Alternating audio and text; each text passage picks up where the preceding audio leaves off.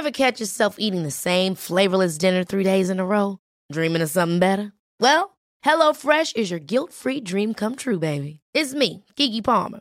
Let's wake up those taste buds with hot, juicy pecan-crusted chicken or garlic butter shrimp scampi. Mm. Hello Fresh. Stop dreaming of all the delicious possibilities and dig in at HelloFresh.com. Let's get this dinner party started.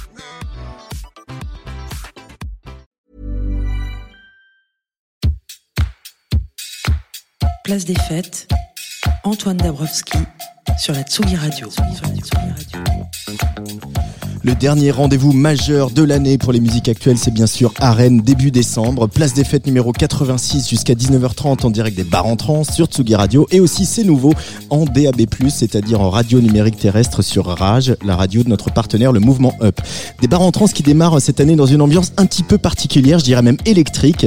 Dès 10h ce matin, euh, Rennes, comme de nombreuses villes en France, vibrait au son des mégaphones, des sirènes, des sifflets, des hélicoptères, des pétards et des slogans de manif.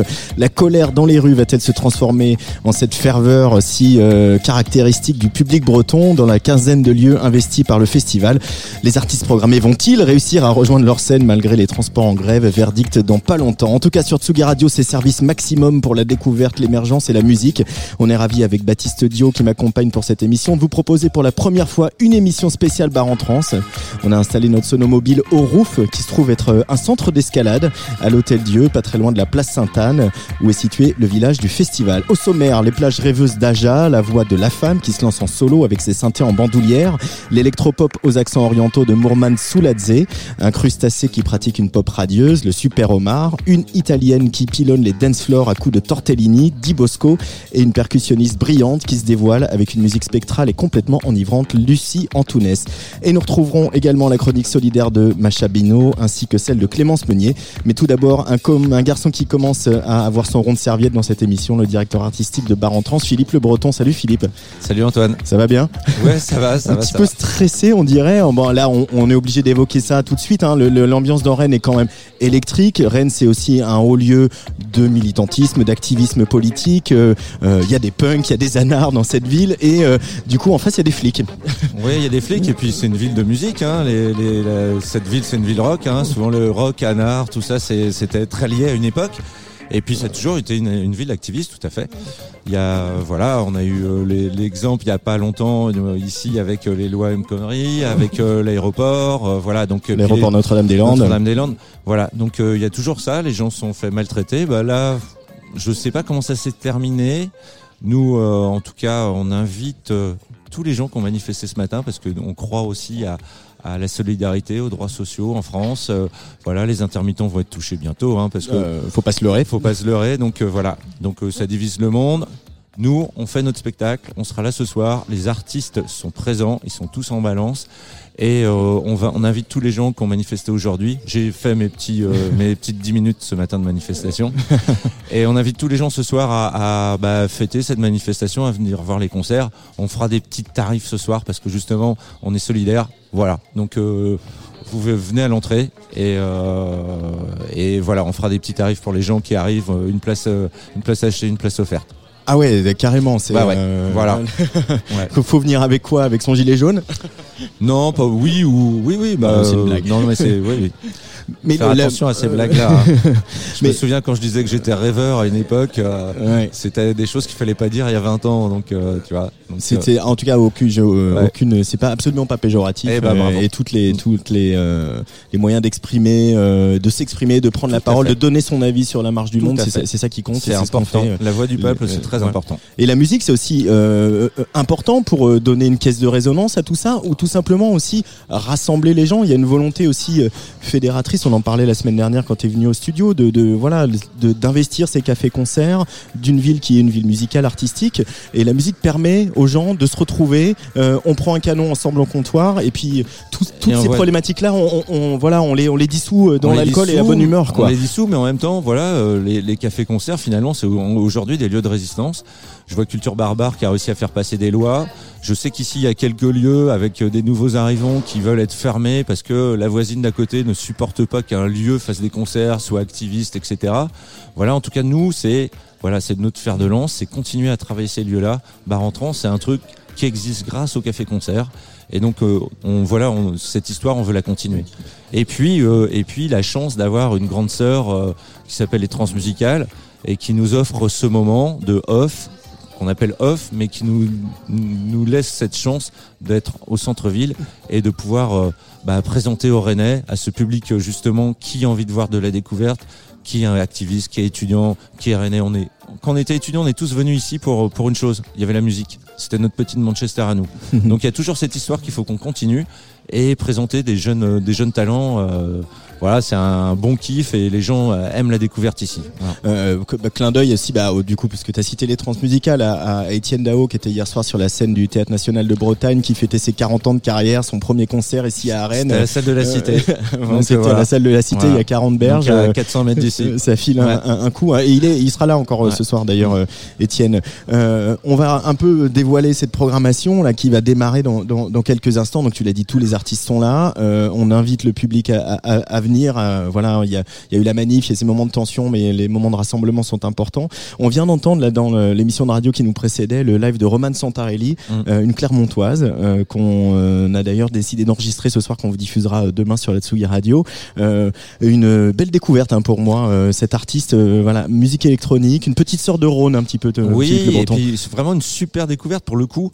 Voilà, c'est une collaboration avec avec la scène clermontoise parce que du coup ce soir c'est. on embrasse la copée. Voilà, c'est la copée. voilà, ici, tous les ans, le, complément de la programmation bar entrant, c'est travailler avec euh, avec d'autres réseaux, c'est travailler avec euh, des pôles régionaux d'accompagnement, de travailler avec des SMAC, de travailler avec des petits labels. Donc on a toujours ça dans la programmation. Il y a toujours 20-30% de gens qui viennent d'ailleurs et qui sont voilà, ils me font confiance, on, leur fait confiance. Et pour moi, c'est une pure découverte parce que du coup, j'ai écouté, mais c'est pas ma programmation propre. C'est vraiment du partenariat pour le coup. Euh, quel est ton regard à toi qui voilà fait bosse en festival, euh, écoute des disques, écoute des nouveautés, etc. Comment tu jugerais l'année 2019 qui vient de s'écouler? Qu'est-ce que qu'est-ce qui a émergé comme tendance euh, comme tendance de fond, tu dirais? Moi, j'ai un peu tout. Je, je, je vois tous ces collectifs euh, LGBT, de la techno, tous ces trucs-là qui grossissent. Je trouve ça c'est génial parce que il y a une il y a une invention. On croit qu'on va se faire bouffer par par euh, les, les, les, gros du spectacle. Et finalement, il y a toujours des choses qui se passent à droite à gauche. C'est toujours le village d'Astérix, euh, les, musiques ah, actuelles en France. Mais non, mais c'est incroyable. Et même dans le rock, on, tu vois, cette année, j'ai plein de groupes de rock avec des vrais groupes de live et qu'il y a un gros retour du live. On en parlait la semaine dernière. J'ai des groupes qui sont un peu néo-sol, qui jouent, qui sont pas juste avec leur synthé. Donc il y a vraiment ce retour du live et aussi de, de un peu de do yourself, quoi, qui, qui euh, avec euh, évidemment les, les outils d'aujourd'hui. Mais il y a vraiment ce truc des gens qui savent faire leur communication tout seuls, qui euh, voilà, qui qui font un, voilà. on n'a plus besoin d'attendre d'être signé, voilà, même s'il y a beaucoup de signatures. En tout cas, je trouve qu'il y a une effervescence assez incroyable autour du live. Euh, voilà, et puis quand je te dis, ouais, on, a les les, filles de conspiration qui viennent euh, samedi soir, c'est un pur bonheur que ces filles euh, soient là, quoi, parce que c'est elles qui m'ont, c'est Colline Mariam qui m'a demandé, et elles viennent là, euh, genre pour, elles m'ont dit, bah donne-nous carte blanche, on vient, on vient toutes, voilà. Même tous, tous et toutes. tous et toutes, exactement. Il euh, y a une autre fille qu'on va écouter et puis on, on, va continuer de bavarder un petit peu tous les deux. Euh, c'est Johanna. Euh, voilà, moi, moi, gros pari sur 2020, on l'a déjà dit la semaine dernière, on le redit. Hein. Et puis ce titre Pétasse, qui est quand même vraiment dans l'air du temps. ça devient un peu presque le, la figure imposée, hein, parce qu'Angèle l'a fait un peu. Toutes les filles vont faire leur chanson sur le sexisme. Ouais, ouais, la parole, la parole est vraiment ouverte et là pour le coup, c'est pas mal. Bah, tu t'as remarqué, il y a beaucoup de femmes euh, sur cette programmation, dans tous les styles musicaux. C'est ça qui est intéressant. Même, tu vois, il y a ce soir, il y a Ouette, euh, un groupe, euh, un groupe de Rouen qui qui, qui joue. En fait, c'est un, c'est voilà, c'est un vrai groupe de rock. Et, bah, c'est 50-50. Il y a 50-50 sur scène. Il y a des femmes et, et des hommes. Et et puis cette prise de parole des nanas. Tu vois, même Roxane, dans un autre style je trouve que c'est plutôt pas mal. C'est on, c'est le changement. Euh, en tout cas, il se passe quelque chose, c'est clair. Allez, on écoute Johanna sur la Tsugi Radio et sur Rage en direct des bars en trans.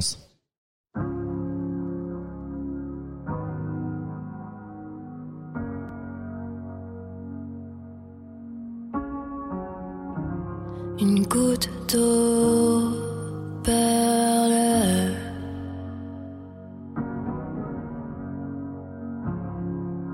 ma peau à la tienne.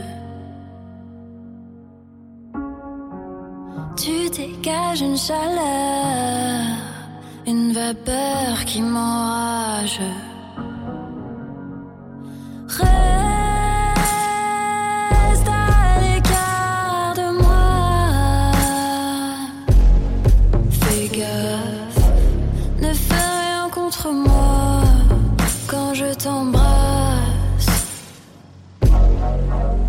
Je sais pas ce que tu veux, mais je le fais quand même. Moi je te veux, donc fais de même. Regarde, tu l'as bien cherché. Pétasse, j'ai relooké ton beau tarpé. Toute la soirée, tu m'as chauffé. Quoi que ce soit qui montrait que tu voulais bien que je te touche avec ma bouche, avec mes mains, et que je louche sur tes seins.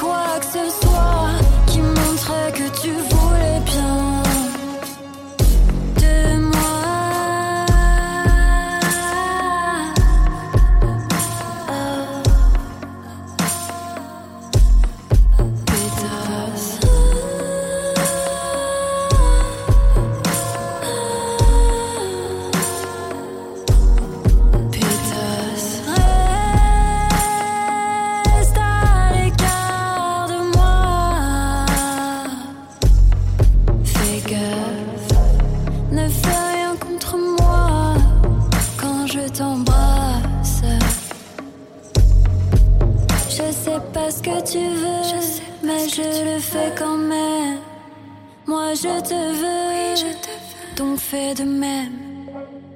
Regarde, tu l'as bien cherché. Pétasse.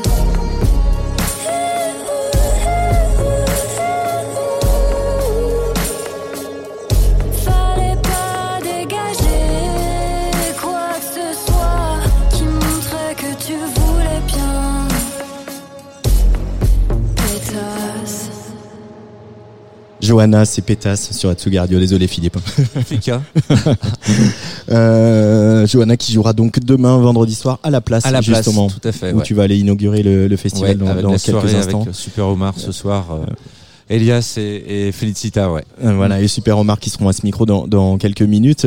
Euh, Philippe Le Breton, depuis que ce festival est, est lancé depuis le milieu des années 90, euh, est-ce que euh, tu es satisfait de l'endroit où vous l'avez amené et quelles sont euh, un peu euh, les projections? Qu'est-ce que tu as envie encore de développer? Parce que tu es un, un, un infatigable, un staccanoviste, hein, euh, agitateur de les- des musiques actuelles. Bah euh, oui, en fait, oui, je suis plutôt content. Voilà, à- à- après mon équipe souvent est un peu désabusée de faire autant de choses, mais euh, du coup là, tu vois, cette année on change de lieu. On est ici au Rouf. D'ailleurs, on remercie les gens du Rouf de nous accueillir.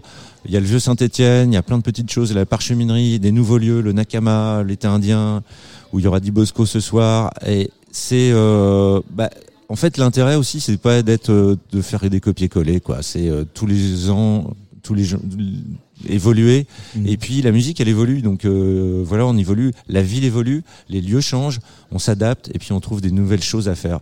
Et euh, Il y a un et- métro qui marche super bien maintenant. voilà, en, en, en 2-2, euh, voilà, les gens, euh, les gens, je leur dis, mais non, mais c'est juste à côté. Moi, je vais partir tout à l'heure pour faire une promo ailleurs. Je vais prendre Place Sainte-Anne, je vais arriver Place Charles de Gaulle en 2 minutes 30, quoi. Non, non, c'est, c'est, on évolue avec la ville, on évolue avec les publics, et sauf qu'on essaye de garder cette identité qui est, euh, voilà, identité très rennaise des transmusicales et, et de bar en trans, quoi. On a, on aime bien quand même euh, le côté un peu histoire et de continuer une histoire. Euh, à, à l'ère de, de voilà des, des, des grands festivals, des grands raouts, des grandes scènes, des machins, tu te penses que toi dans, dans, dans 20 ans il y aura toujours euh, des cafés-concerts à Rennes, euh, des- il y aura toujours cette culture-là, il faut se battre pour la défendre quoi. hein. J'espère parce que du coup les cafés-concerts c'est une forme d'indépendance, il faut garder les indépendances, faut, faut voilà, euh, il y a transformation de, de l'industrie musicale. euh, surtout au, niveau du live. Ça s'est déjà fait il y a, 20 il y a 15-20 ans sur le disque, mais là, il y a une vraie transformation avec des acteurs qui sont euh, assez forts. Euh, Puis assez, assez euh, virulent ouais, aussi, hein. si euh, on, nous on va se battre pour pas qu'ils nous imposent des choses, donc euh, voilà, euh, on espère que ça va suivre. Ça va suivre si on a une municipalité, une région qui nous aide, plein de choses comme ça. En tout cas, euh, nous on se battra encore pendant quelques temps, parce que c'est un petit combat quand même de, de, de monter un festival qui est un festival artisan. Voilà. Donc euh, voilà, on aime bien l'artisanat aussi. Mais comment tu expliques, euh, ce sera ma dernière question, que euh, par exemple en France, les deux plus gros festivals français, les, les Rock et les Vieilles Charrues, moi, je, je cite Ouais. volontairement pas Main Square, Ouais. euh, comment t'expliques que ce soit des, encore des assos, euh, comme euh, les Barons Trans peuvent l'être, ou Bah, Panorama peut l'être. C'est marrant, on est tous, on est tous nés en même temps, la même période, fin Mhm. des années 80. Vous avez tous entre 40 et 25 ans. Voilà, quoi. et puis on a des équipes de jeunes aussi, hein, mais euh, mais euh, voilà, ben euh, je crois que c'est quoi, c'est comme un terroir, quoi. On parle de terroir et pour le coup, on a cette chance en France, euh, voilà, de pas avoir été bouffé par des gros groupes de vendeurs de bière, euh, etc. Et puis euh, bah voilà, c'est tout tout. Ici, il y a un- une professionnalisation qui s'est faite dans les années 80, euh, des voilà, puis puis il y a toujours, euh, moi je, raconte souvent cette histoire, c'est que aujourd'hui, je raconte souvent aux jeunes qui sont autour de nous qu'au départ, quand on organisait des concerts, on mentait à la mairie à côté. on disait que c'était une soirée étudiante parce que voilà, les gens avaient peur. Et puis aujourd'hui, c'est des institutions et c'est une industrie. Mais en tout cas, voilà, les assos, faut que ça continue. Il faut que, bah ouais, pareil. Tu vois, je parle souvent avec euh, mes amis, euh, justement des charrues et des Euroc. Et Même eux, ils sont dans un combat perpétuel parce que c'est plus la même donne, tout coûte beaucoup plus cher. Les autorités sont pas aussi sympas qu'avant avec eux. Tout coûte plus cher les artistes, la sécurité, on C'est- le dit voilà, tout le temps. Voilà, hein. donc euh, du coup, il y a tout un truc de combat. Voilà, nous, on est fait partie d'une du- du- d'une bande qui s'appelle De Concerts, de festival. Je pense que dans l'avenir, on est en train de restructurer un peu notre notre histoire. Dans l'avenir, je pense que on se positionnait jamais, en tant que euh, lobbying, j'aime pas trop ce mot-là, mais je pense qu'on a vraiment des choses et une parole à porter, et pour pas se faire bouffer, parce que euh, voilà, ça risque d'arriver très vite, et euh, c'est un gros rouleau compresseur. La chance qu'on a, c'est faire un festival quand même si t'es pas sur ton territoire. euh, voilà, c'est pas c'est pas si simple. hein. Donc les Français, ils aiment bien euh, voilà avoir une identité euh, et, et dire que c'est leur festival à eux dans ton dans ton coin quoi en tout cas ouais. Pour faire euh, de manière détournée un peu écho aux, aux- manifs de, de cet après-midi d'aujourd'hui euh, partout en France, euh, il y a cette longévité des festivals et cette vivacité aussi parce qu'il y a eu pendant des années une grosse politique de soutien public Ouais. euh, qui selon les endroits a plus ou moins continué ou Ouais. s'est accentué ou au contraire s'est retiré. La puissance publique s'est un peu retirée. Il faut le dire quoi, la, la- la culture c'est un service public, Philippe Le Breton. Exactement. Et, euh, et là, on a pris nous un gros coup à, à- à- quand les emplois aidés ont été euh, sont, terminés. Donc c'était le, premier coup sur l'associatif. On voit que plein de petits labels, on voit que plein de petits festivals ont souffert de ça, sont en train de disparaître. Après, il y a des nouvelles générations qui trouvent d'autres moyens. Mais je raconte souvent euh, à, des gens, il faut recommencer à aller voir son boulanger qui va te filer un coup de main pour remonter ton petit festival, ton petit truc. Il faut toujours la proximité hyper importante. Donc euh, voilà, c'est une histoire d'humain avant tout. Et puis, bah, faut se battre. Mais c'est vrai que de plus en plus, on n'est pas. euh, voilà, j'espère qu'avec euh, ce fameux nouveau centre de la musique, euh, les indépendants, Le CNM, le l'équivalent du CNC voilà, pour la ne- musique. ne, fera pas, euh, regardera les gens qui ont créé les festivals en France, c'est-à-dire les associations pour le trois quarts, Mm, mm. et que euh, on- ils vont nous aider, quoi, qu'ils vont pas nous abandonner parce que c'est nous qui sommes le, voilà, c'est nous qui avons, bah nous, c'est les assos qui sont à l'origine de ça, de ce qui se passe en France, quoi. et qui ne vont pas écouter que Live Nation et Universal. En tout cas, on sera là pour leur rappeler. Bah voilà, mon philo, on a encore parlé bien de politique, c'est super. Heureusement que j'ai parlé de musique avec mes invités. Ouais, mais aujourd'hui c'était important. Bah c'est difficile de Ouais, voilà, c'est toujours pas- difficile de prendre l'antenne ouais, ouais. euh, dans Et ces vois- conditions et, et de pas évoquer ce qui de pas être voilà, faire résonner un peu tout ça quoi. C'est clair. Tu vois, tout à l'heure, je vais faire un discours d'ouverture. Je sais pas encore de quoi je vais parler, parce que justement, pour moi, c'est important aussi de, voilà de parler de, de ce qui se passe euh, aujourd'hui et puis euh, dans ces temps Voilà. Mais en tout cas, voilà, on invite les gens, en tout cas, à venir faire euh, la fête, aller voir plein de concerts pendant ces trois jours. Et on le rappelle, une place achetée, une place offerte ce soir au bar en trans. Hein, c'est Voilà. bien ça. Hein Oui, dans certains, pas, pas dans tous les lieux, mais dans certains dans lieux. certains lieux. Voilà. Mais en tout cas, allez, allez soutenir, découvrir cette programmation audacieuse concoctée par Philippe Le Breton. On va s'en faire Eh ben, écho. on, euh, est, on est ravis de vous avoir 19. accueilli. Et merci, on est Ah, tellement content ah, d'être là. C'est génial. Ah, c'est génial. génial. On est vraiment heureux. Content de voilà. Euh, bah, je te propose qu'on aille se réchauffer un petit peu parce qu'il fait quand même pas chaud hein, euh, à On va aller euh, un petit peu au Maroc, euh, dans les hauteurs, au-dessus d'Agadir, pardon, avec euh, l'artiste qui va suivre. Elle jouera ici à Rennes au bar en trans demain à 21h au Nakama. Elle s'appelle Aja. On écoute Aja tout de suite sur la Tsugi Radio.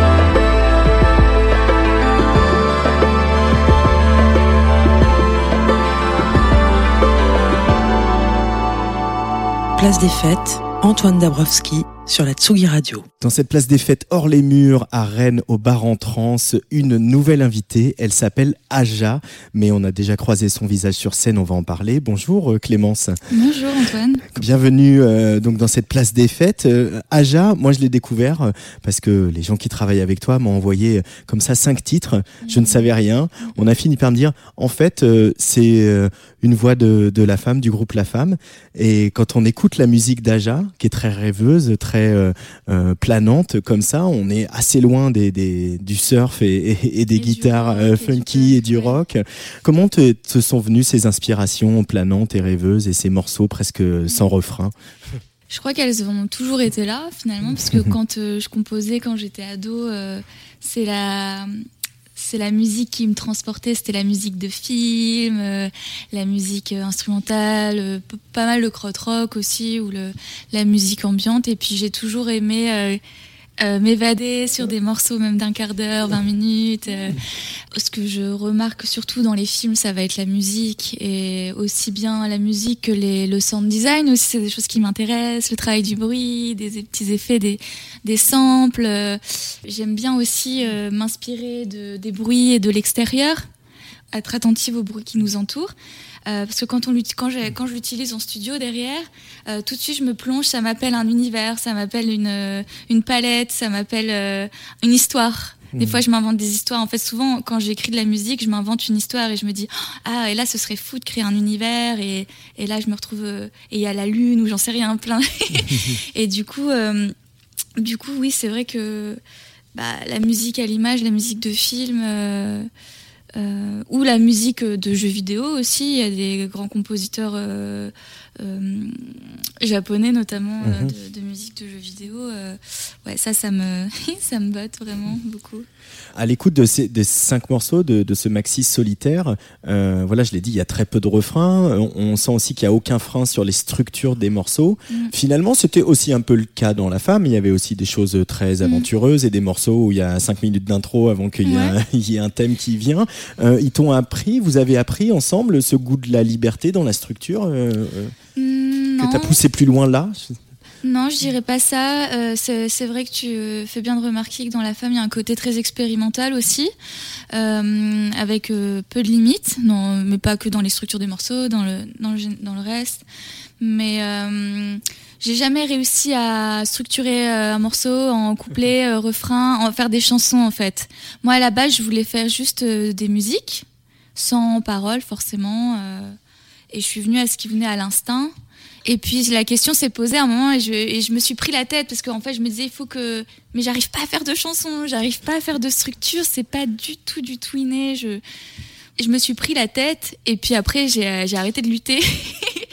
et puis euh, du coup ça m'a libérée sur le fait de mettre quand même de la voix et parfois les mots sont venus, parfois des paroles, des mélodies de voix sont venues et parfois ça vient pas du tout et c'est parce que ça doit être comme ça. Et comme tu disais, je me freine pas. Parce que la genèse de ce maxi, Aja, c'est après 9 ans de tournée avec la femme, euh, euh, recruté dans la femme à l'âge de 17 ans sur MySpace. Quand on dit MySpace aujourd'hui, on a l'impression euh, que c'était euh, à l'ère des dinosaures. Mais C'était génial l'ère MySpace en vrai. hein. En vrai, c'était génial. Qui, qui, qui existaient que grâce à MySpace. Euh, hein. je pense au Arctic Monkey, je me rappelle, c'était, enfin, c'était toute une. et le, le, le, le commerce n'a pas eu le temps de mettre son grappin dessus, à la différence des autres réseaux sociaux Mm. qu'on a aujourd'hui. Bref, passons sur ces considérations. Donc après toutes ces, toutes ces tournées, ces tourbus, ces concerts, ce monde, Mm. cette vie de groupe, etc. Ouais. tu es parti avec ton compagnon t'installer au Maroc, euh, mais dans, dans la montagne, vraiment perdu comme tu viens de l'expliquer. Euh, et euh, vraiment, ce, ce maxi, il est né, né là. Ouais. Est-ce que tu peux nous décrire un petit peu, nous faire des images à la radio? À quoi ça ressemble La lumière, les couleurs, quels animaux se baladent autour de chez vous? Ouais, bah c'est vrai, j'ai beaucoup beaucoup de chance. Moi, j'avais envie de, de partir depuis longtemps, l'envie de me retrouver seule, loin de tout. C'est un peu ce qu'on ce qu'on ressent quand on pète un plomb à l'intérieur et qu'on se retrouve plus. C'est on se dit on va partir. C'était un peu le fantasme de du voyage solo comme ça. Puis bah, je me suis retrouvée pour ple- plein de raisons dans cet endroit au Maroc. Et, euh, un, en- et un endroit euh, magnifique et c'est vrai bah, j'ai la chance de d'être de voir la mer et sur la mer les lumières de- du soleil euh, qui se lève qui se couche ça change toutes les heures et ça c'est rien que ça déjà ça c'est magnifique Et puis c'est vrai, autour de moi, bah, j'ai beaucoup de chèvres, parce qu'il y, a- il y a beaucoup de troupeaux de chèvres, euh, le- des ânes, euh, des oiseaux. euh. Mais c'est assez aride en fait, parce que c'est des arganiers, il y a beaucoup d'arganiers. Et du coup, quand après quelques mois de sans pluie, ben, ça commence à devenir très gris. Mais quand on observe bien, il y a beaucoup de vie. Et, et c'est vrai que c'est très inspirant. Il n'y a pas beaucoup de, il y a pas beaucoup de bruit humain non plus. Et euh, et puis voilà, bah c'est né là-bas. Moi, je suis arrivée là-bas, j'avais euh, mon ordinateur et un clavier MIDI.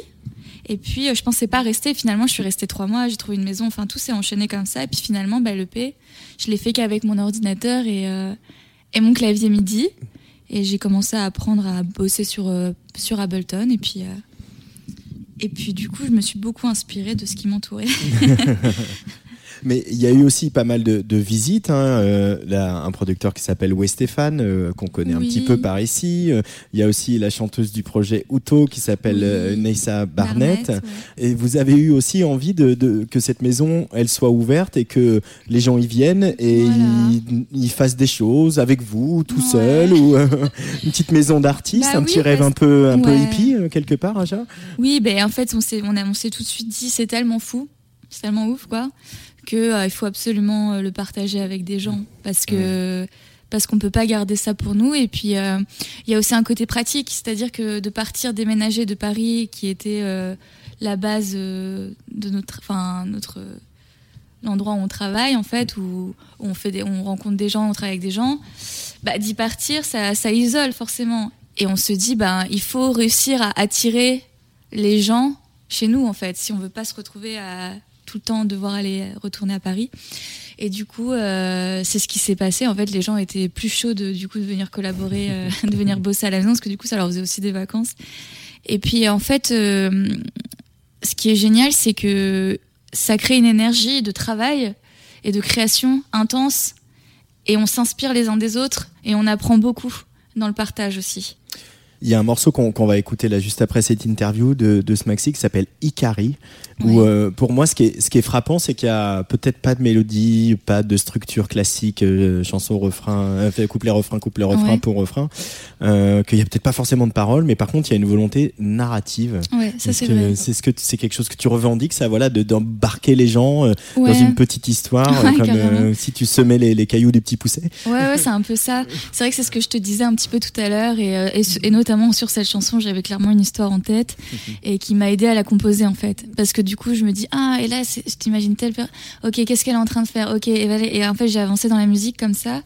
Et puis euh, les paroles, euh, tu disais qu'il y avait pas de paroles, il y a quand même des paroles. C'est c'est euh, c'est du japonais. Ça parle de la lumière, et je voulais vraiment faire un morceau sur euh, sur une envolée vers la lumière. Et, euh, et voilà, j'avais envie d'embarquer. C'est clair que j'avais envie d'embarquer les gens dans une histoire. Et d'ailleurs, euh, j'espère que cette histoire, elle sera réalisée. euh, en, enfin, je suis en train de travailler dessus avec des personnes pour qu'elle soit réalisée en, en animation pour faire une jolie vidéo sur cette euh, qui arrivera plus tard. Mais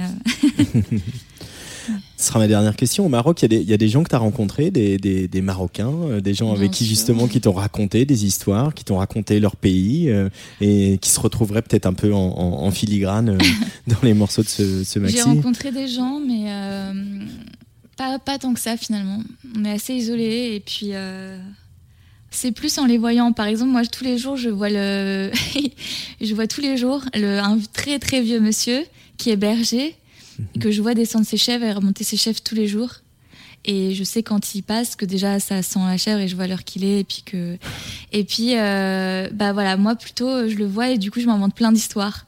Mais ce monsieur parle pas donc je sais pas en fait ce qu'il a vécu. Peut-être qu'un jour j'irai lui parler, mais je m'invente plein d'histoires euh, sur lui par exemple. Sinon, j'étais en train de réfléchir en allant dans le désert pour tourner mon clip.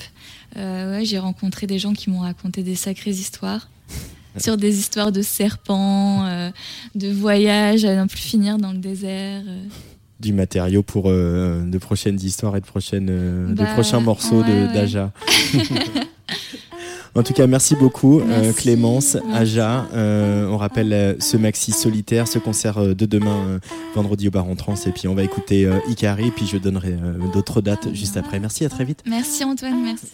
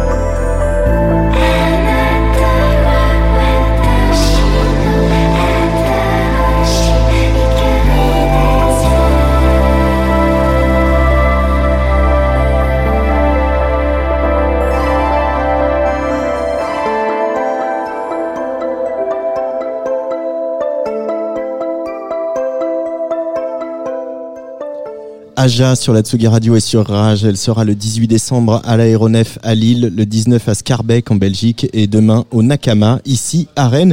Vous écoutez donc Tsugi Radio, place des fêtes hors les murs, en direct de Bar en Trans cette semaine. Place des fêtes, Antoine Dabrowski. Allez, on continue à, à voir un petit peu du pays. On était au Maroc et là, on va aller euh, un petit peu plus à l'est avec euh, mes prochains invités ici en direct de Bar en Trans et du Rouf à Rennes. C'est Mourman Tsouladze. Alors, est-ce que déjà je prononce bien? Ah, Alors là, c'était du géorgien, c'est ça? Ro. Donc je sais dire oui en géorgien, je suis trop content. Vous aussi, vous savez dire oui en géorgien? Parce que lui, Daghestan et lui, Trabzon. Ah d'accord. Je vois, je vois, je vois. Alors, Mourman Tsouladze, vous jouez ce soir ici à Rennes.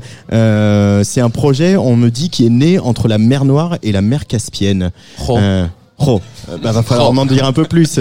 Qu'est-ce qui se passe entre la mer Noire et la mer Caspienne Il se passe pour des euh, choses assez beaux, c'est c'est c'est assez magique. Ouais, Bon, déjà d'un point de vue géographique, hein, la Géorgie c'est entre entre les deux, ouais. Merde, t'as dit le nom, merde, fallait pas le dire.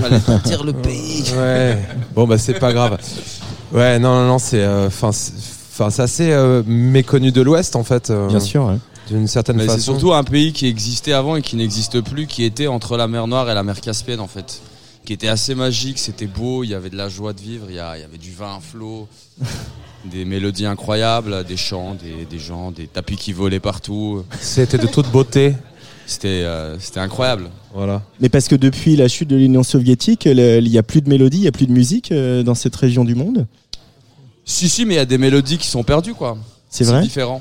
Et du coup, la volonté de Mourman Souladze, c'est euh, de s'inspirer de ces mélodies-là et puis de les, de les mettre euh, à, à- à votre sauce. Il y a ça et puis il y a pas mal d'autres trucs aussi. Enfin, ça c'est euh, une partie quoi, c'est 5% du groupe. Et puis Mourman Souladze, c'est aussi, euh, enfin, c'est un personnage moral. Il est né là-bas, mais après il a beaucoup voyagé en fait. ouais, parce qu'en fait, c'est, tour du monde. enfin, nous, eh ben, on est des interprètes de Mourman Souladze. Tu C'était un homme on- très grand. Voilà, mon interprète son œuvre. Vous êtes des interprètes de Mourman Souladze, donc Ouais. il vous a autorisé à, à- à parler en son nom. Bah, c'était son grand-père. C'était mon grand-père, Mourman Souladze. Ah, Donc, voilà, ouais. donc on apprend des choses un peu quand même. Du coup, euh, on a, bah, on a, on a l'attestation qui prouve qu'on peut faire toutes les chansons Ouais. qu'il a écrites. Mhm. Après, euh, c'est en. Et c'est un gros répertoire. On parle de, de combien de chansons euh ben, un milliard. euh, Je sais pas, il y en a. truc il y a- Un zéro près. Un ou deux milliard, zéros près, quoi. Là, on en connaît 162 par cœur. Ouais, Ouais. voilà. Et puis, euh, bah, c'est déjà pas mal. On va affûter le, Voilà. le répertoire. Mais ouais, c'était un, bah, ouais, c'était un, ouais, c'est un sacré bonhomme quoi. Il est parti en croisière avec euh, Victor Tsoy et et euh, Vysotsky. Il a fait des collaborations avec Bukowski. Bref, il a Il a fait des petits trucs avec Ouais. Sartre en anglais. Des, des petits trucs. euh, en anglais, Parce ouais. qu'il parlait pas français à ce moment-là. Voilà. Mais du coup, tu- je, je, je, je viens, j'ai j'ai des images en tête. Ouais, J'espère délire, que hein, les auditeurs C'est aussi. bien, c'est c'est pour ça. Il faut avoir des images en tête. Ouais.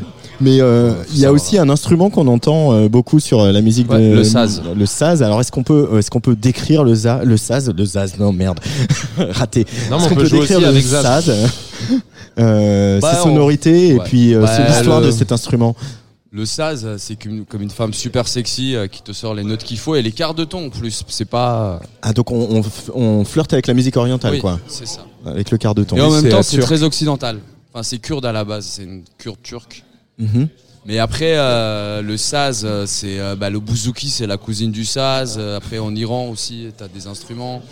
C'est euh, une guitare euh, turque en fait, qui fait juste. Qui est plus sympa que d'autres guitares peut-être, ou je sais pas, ça dépend. Et du coup, cette, euh, ce saz, vous avez eu la volonté de le, le triturer, de le- lui mettre des effets, du vocodeur, du euh, etc. c'est- Euh, du vocodeur, je sais pas, mais en tout cas, euh, bah, on a mis une bonne, une bonne petite reverb. Et puis des phasers, Et des et tout ça phasers. pour que ça, ça paraisse un peu plus magique et moins Ouais. traditionnel. Ouais, c'est pas non plus, enfin, Ouais. c'est pas comme si on avait déstructuré le truc de manière euh, hardcore non plus, mais euh, mais après. Ouais, on l'utilise d'une autre façon en fait, on l'utilise pas vraiment comme un turc l'utiliserait. C'est un peu plus, euh, on fait des trucs un peu plus funky, je dirais. Et on l'englobe dans une musique quand même euh, qui est plus trop. enfin, qui est un mélange quand même entre tradition et. Et modernité. Oui. Et voilà. Et- Et, et- là, oui. et là, 17h45, best-seller. le Forcément cliché besoin d'avoir un autotune sur le sas. Mais pourquoi tu l'as dit, entre tradition et Je modernité. révèle les secrets. Ah. Eh Non, mais tu sais, genre, on se croirait, tu sais, genre dans une émission d'Arte, tu sais, genre là, merci. Tu sais, genre à 6h du matin, entre tradition Mon rêve a et toujours été de bosser modernité. chez Arte, On n'est pas sur Arte. Ouais. Euh, bah, désolé. Mais il y a, il y a aussi, il y a aussi ce, com- comment vous, vous gérez cette nostalgie? Parce que voilà, lis- j'ai lu plein de trucs sur vous, on dit ouais, l'URSS c'était le bon temps, des choses comme ça. Euh, Bah, c'est en quoi fait, cet élément nostalgique C'est pas vraiment l'URSS en fait, c'est juste l'idée que ce ce pays n'existe plus en fait. C'est plus large que ça. On vient d'un pays qui n'existe pas en fait. On fait la musique d'un pays qui n'existe pas. Hmm. Tout le monde est là, ouais, nous on fait du euh, cumbia chilien, euh, je sais pas, du reggae euh, cubain. Non, nous on fait la musique d'un pays qui n'existe pas ou plus. C'est plus large qu'un pays en fait notre musique. C'est, on va pas s'arrêter à, oui, on fait de la pop, euh, du de quartier chaud de Liège ou tu vois, enfin je sais pas. Faites pas de la pop de la Louvière. Voilà, de la pop de la Louvière ou euh, du métal de, je sais pas moi, de Ou- Saint-Ouen, tu vois. ou de la pop urbaine. On fait de tout en fait. Il y a pas de, il y a pas de limite. Mais il y a la volonté de faire danser aussi, parce que j'ai vu des petites vidéos de live. Il y a quand même, euh, on, on, on- c'est euh, ce qui vous pousse quand même. hein. Ouais. On- Il y a l'énergie, la sueur, le groove, euh, voilà tous les morceaux groove quoi. Ah bon, C'est c'est ça. lever le cul. Mais hein. d'ailleurs, euh, le single qui vient de sortir, si on écoute bien les paroles, à un moment, ça dit euh, si tu danses, t'oublies tes problèmes. Ça, ça nous plaît bien chez Tsugi ça. Ouais, si. danser pour oublier ses problèmes. Et du coup, il s'appelle Flemme de danser le morceau, parce qu'on aime bien jouer avec les contraires. ouais, voilà. Ouais, T'as la flemme d'y aller, mais, en fait, euh, t'es quand même là. ouais. C'est, c'est toute, notre, toute notre vie, quoi. Toute notre société, c'est un peu. On a tous la flemme, mais on est quand même là. Il y a cette volonté, je crois que vous, êtes, vous avez un peu vécu dans un squat à, à- à Istanbul. Il y a aussi cette volonté peut-être de, de faire tomber euh, un peu les frontières entre voilà finalement. C'est surtout ça, en euh, fait. Finalement, ça. la musique, euh, c'est ce qui te fait kiffer, ce qui te fait vibrer, ce qui t'inspire, ce qui t'inspire des paroles, des grooves, etc. Et ça. que on s'en fout que tu sois turc, kurde, belge ou euh, Ouais, français. rien à branler. Voilà, c'est ça. Tu peux être tout ce que tu on veux. a envie de faire la musique, tu vois. C'est, on n'a pas envie de faire un, un style de musique en particulier. On, a- on kiffe la musique, en fait. Des gros fans de la musique. Et... Ouais, voilà, c'est tout. La musique oui. et les poteaux, quoi. La, Ouais, la musique les poteaux, les nanas, Ouais, la bière. Les guitares. les cacahuètes. Et les Ouais. Et là, on est à Bar en Trance à Rennes. Euh, c'est un festival de café-concert. Euh, Il y a des, alors euh, vous que je dise pas de bêtises, euh, vous jouez, euh, vous jouez ce soir déjà. Alors je vais prendre mon petit programme. Dans une église. Euh, dans une église Non. Oui, alors qu'on nous avait dit des bars en transe. ouais. Ouais, c'est peu- clair. J'étais surpris en arrivant. Oh, l'église, Euh, ouais, bah, pourquoi, pourquoi je, pourquoi je vous trouve pas, les gars? Euh, Euh, Alors Mourman. Mourman, ah, c'est là, bah, c'est au théâtre du Vieux Saint-Étienne. Ah oui, C'est vous, ça. avez- vous, vous, vous avez un, un peu, euh, mais parce qu'il y a une volonté spirituelle peut-être chez Mourman sous la ouais, quand même. Hein. hein Ouais, hein. Bah, Voilà, surtout, il faut rendre hommage à le, au grand Mourman Souladze. Voilà, qui était le grand-père. des hommes les plus beaux euh, du monde. Ah, les femmes se l'arrachaient. Ouais. Si tu les hommes savais. aussi, hein. Ouais, les hommes aussi, ouais, Ouais. c'est vrai. D'ailleurs. Mais, euh, mais du coup, quand il va peut-être y avoir un album un jour ou d'autres chansons, euh, vous allez écrire un bouquin pour la raconter, la vie de ce Mourman Mmh. Souladze, du Bon, grand-père. enfin, Il y aura des, des histoires, des clips. euh, Oui, ça. ouais, ouais, c'est ça en T'as fait. tout compris. Ouais, c'est exactement ça. En, musique, voilà, bah tu vois, je sais genre les thèmes. bien sûr qu'on va faire des clips où on est là où, où on raconte la vie de Moorman, mais on, tu sais genre rien rien qu'au niveau des euh, paroles, euh, tu vois, on le cite pas di- di- directement, mais au moins on cite son euh, style de vie, sa sa façon de penser, tu vois, c'était un enfin c'était un cosmonaute et pas que, mais euh, D'ailleurs, qui était un homme très moderne. ouais, très très moderne et enfin Il était Et- en avance bref. par rapport à 100 ans. oui, Compris, non, aussi. oui oui. Compris Mais les gens le gens, découvriront. mais incompris par les d'autres. gars, les, les- les gens vont le découvrir. Laissez-leur un peu de temps. Mais ils ont 75% de chances de ne pas comprendre. Oui, c'est vrai. Le reste, c'est de l'échec. Voilà. Le reste, c'est de l'échec. Voilà. J'ai envie de te laisser le dernier mot en géorgien. Euh, pour, euh, par exemple, je sais pas, lancer le disque, lancer Flemme de danser de Morman Souladze sur un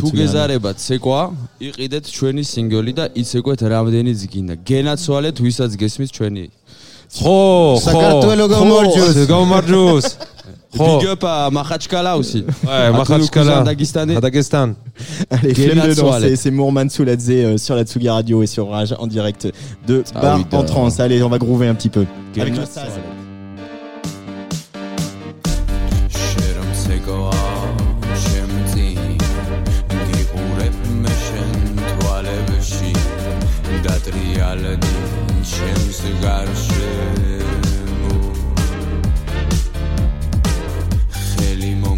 და წამიყო ან მითხარ მოდი მეც ეკოვე მე კიდე დაღლილი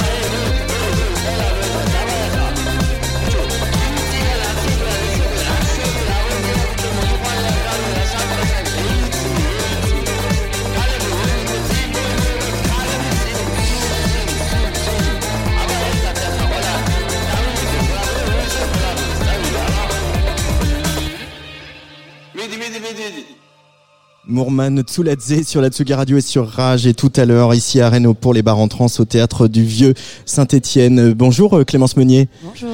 Ça va bien Ça va très bien, très bien. Comme un deuxième jour de festival. Comme un deuxième jour de festival ici à Rennes. Alors forcément, euh, voilà, aujourd'hui on est le 5 décembre. La France était dans la rue. Euh, D'ailleurs, euh, tout à l'heure, euh, place Sainte-Anne, le, le Tian, hein, qui est un, un des bars investis par euh, les bars en trans. bah, il y a eu une petite descente de flics pour aller chercher quelqu'un avec quelques gaz lacrymogènes. Et donc forcément, on parle de la grève aujourd'hui dans ta chronique. Forcément, parce qu'elle est sur toutes les lèvres, dans toutes les conversations. Elle donne des sueurs froides aux programmateurs, hein, des trans et des bars en trans. C'est la grève. Donc, ils étaient 13 000 hein, quand même aujourd'hui à, à Rennes à manifester ce matin contre le projet de réforme des retraites. La gare a été bouclée. Tout à l'heure, tu parlais euh, voilà du Tian où il y a eu une, une charmante petite descente à côte de gaz lacrymo. Il y a des canons à eau qui ont été utilisés. Euh, des pompiers grévistes se sont introduits dans, dans la préfecture pour manifester. Euh, du matériel de chantier a été brûlé. Bref, c'était un peu euh, tendu sur la fin de la manifestation et difficile aussi de pas repérer cet hélicoptère qui a tourné au-dessus de nous tout le début qui, qui d'après-midi. géostationnait Oui. au-dessus de la gare. hein, très impressionnant. Au-dessus de la gare avec un sacré boucan. Donc bon, c'est forcément une ambiance un petit peu particulière qui, qui règne aujourd'hui sur ce premier jour de bar en trans et ce deuxième des trans.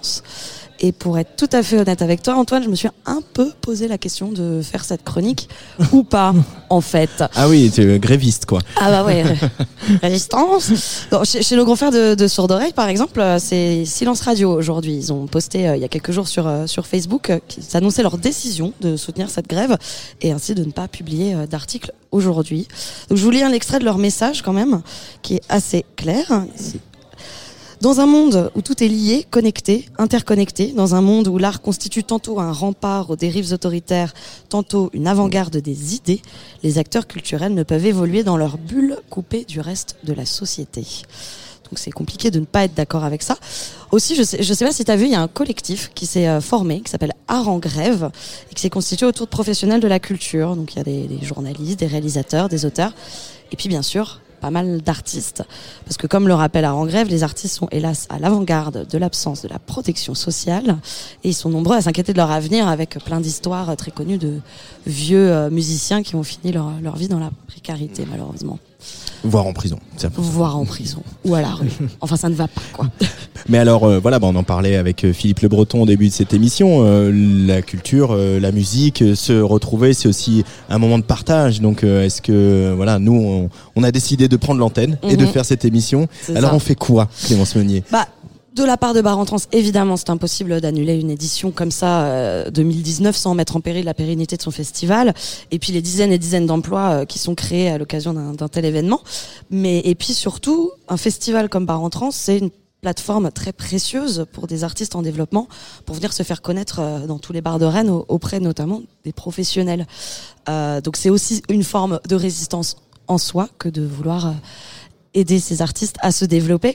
Et donc, euh, sur Tsugi Radio, on va continuer à, à parler de ces, jeunes groupes. euh, donc, euh, attendre le micro à Aja, au euh, rigolo de Mourman Soudladze, ou tout à l'heure au Super Omar, pour mettre en avant des propositions artistiques inédites, novatrices et libres. Et toi, du coup, tu as eu un petit coup de cœur dans la programmation de ces bars en trans. euh, Ouais, et qui euh, notamment euh, rejoint hein, cette idée de résistance un petit peu, c'est Jardin qui jouera samedi à 20h15, il me semble, au théâtre du Vieux Saint-Étienne. Euh, c'est un rappeur et un producteur belge qui a la contestation chevillée à ses instrus presque gabeurs, celle d'une jeunesse qui fonctionne en banque, qui se joue des, des codes de genre et qui n'a pas peur de dire qu'elle ne se reconnaît pas dans cette société libérale qu'on nous propose constamment. Donc faire grève sans faire grève, en fait. Merci beaucoup Clémence Meunier pour De cette rien. chronique gréviste.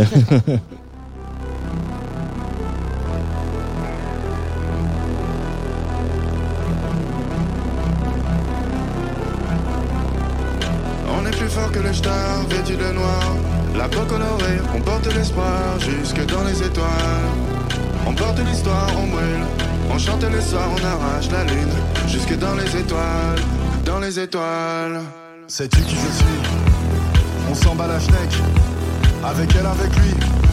Je te découpe en steak. Futur végétal, on est des centaines pressés. À presser la pastèque. Ouais, c'est déjà la fête. La fin des aztèques, futur végétatif. On fait du sale sale, pétrole ou sniff. Mets du gel, du glitter sur les paupières. Tape les fesses dans la rue, les doigts en l'air. J'envoie des messages de blé pour le ferry. Pour les petits perdus de Bruxelles à Paris. Y a tellement pas de lien, qu'est-ce qui nous tient De pas manger les autres au lieu de ronger nos faim. Tu vas manger ma joie, boire le sang des sistas.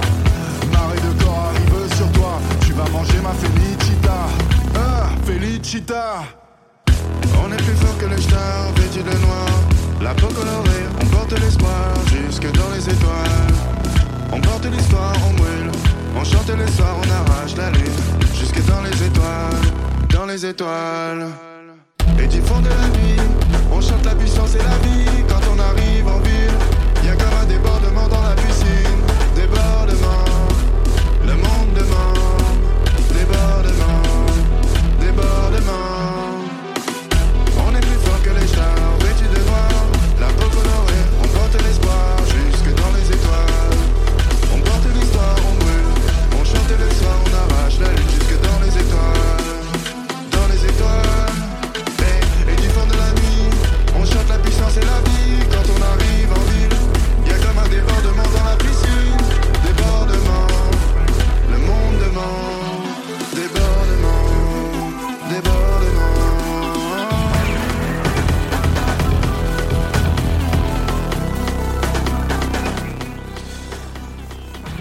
C'est Jardin choisi par Clémence Meunier pour illustrer euh, sa chronique euh, rebelle. Dans quelques instants, un groupe qu'on a pas mal entendu sur la Tsugi Radio cette année, la délicieuse pop Made in France, est signé le Super Omar. Un nom qui tombe à pic ici en Bretagne. Mais que cache ce crustacé sous sa carapace? On en parle avec le groupe juste après ce morceau Snowflakes d'actualité avec le froid de canard qu'il fait sur Rennes, même si le soleil a brillé toute la journée sur le parcours de la manif. Le Super Omar sur la Tsugi Radio.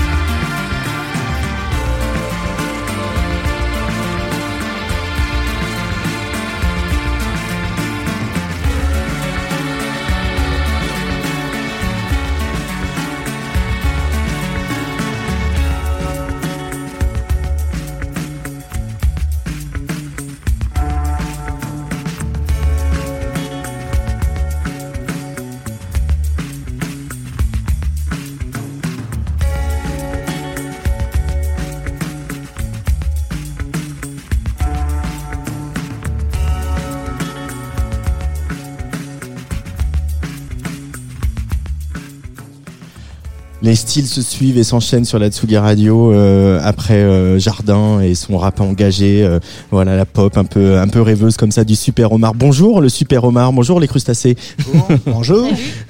Bienvenue sur la Tsugi Radio. Euh, première question qui s'impose, hein, même si je sais que vous y avez déjà répondu. D'où ça vient ce nom Super Omar, Christophe? Alors, le nom du Super Omar vient d'un film de Georges Lautner qui s'appelle Ne nous fâchons pas, qui est un film des années 60 euh, avec euh, Michel Constantin. Ouais, Michel Constantin. Euh, après, je ne me rappelle plus que c'est qui. hein, Mireille Darc. Lino Ventura. Et euh, dans ce film, il y a un club, euh, à un moment, une scène qui se passe dans un club qui s'appelle le Super Omar. Un club genre une discothèque quoi. Voilà, une discothèque, voilà. voilà. Un club le su- et on y danse sur quoi au Super Omar Euh, il danse sur un. euh, je crois que c'est Gloria comme morceau, c'est ça? Mais c'est c'est pas Gloria, mais c'est un truc qui ressemble à Gloria. Gloria des M. Ouais, de ouais, voilà. Et euh, voilà, cette scène est un peu culte et, euh, et euh, voilà, le, le nom vient de là. Donc c'est une référence euh, très culturelle derrière un nom débile.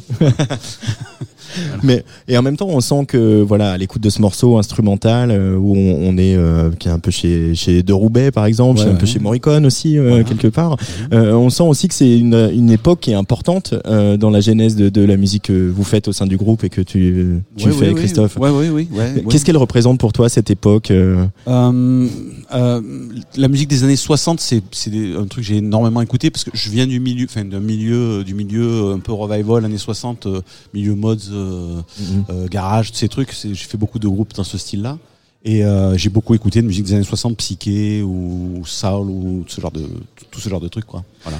Parce qu'il y avait une, un- une liberté euh, dans les formats, Ouais, dans l'expérimentation. c'est- plus euh, à l'origine, c'est plus un- une attirance par rapport à euh, une esthétique, on va dire. Mhm. Et après aussi, à- en fait, énormément de choses ont changé entre 1955 et 1970, et euh, c'est là que la musique, la musique pop, euh, a, a subi le plus de, de changements, quoi. On est passé de, du, du jazz euh, à, à, à Jimi Hendrix, quoi, en quelques Mhm. années. Donc euh, c'est euh, voilà, c'est un truc qui qui est, c'est, sans fin en fait. On peut, on peut puiser là-dedans toute sa vie, quoi. C'était, euh, enfin, c'est difficile de pas parler de politique aujourd'hui, mais j'ai envie de dire, c'était aussi les 30 glorieux. C'était aussi un moment où euh, Voilà, il, y avait, ouais. il y avait une certaine insouciance aussi euh, ça, chez ouais. les artistes par Ah, rapport ouais. à voilà au discours Alors plus engagé qu'on a aujourd'hui. Après, je pense qu'aussi ce qui, ce qui, qui m'a attiré là et qui a, qui a attiré aussi beaucoup de gens de, de, nos, enfin, de ma génération à moi, c'est que c'est une époque qu'on n'a pas vécue. C'est l'époque où nos parents étaient jeunes, c'est peut-être ça aussi quelque part, mais euh, voilà, c'est un peu comme, comme maintenant les, les, les, les, les, les, les gens, les jeunes de 20 ans euh, euh, fantasment sur les années 80 ou ce genre de trucs.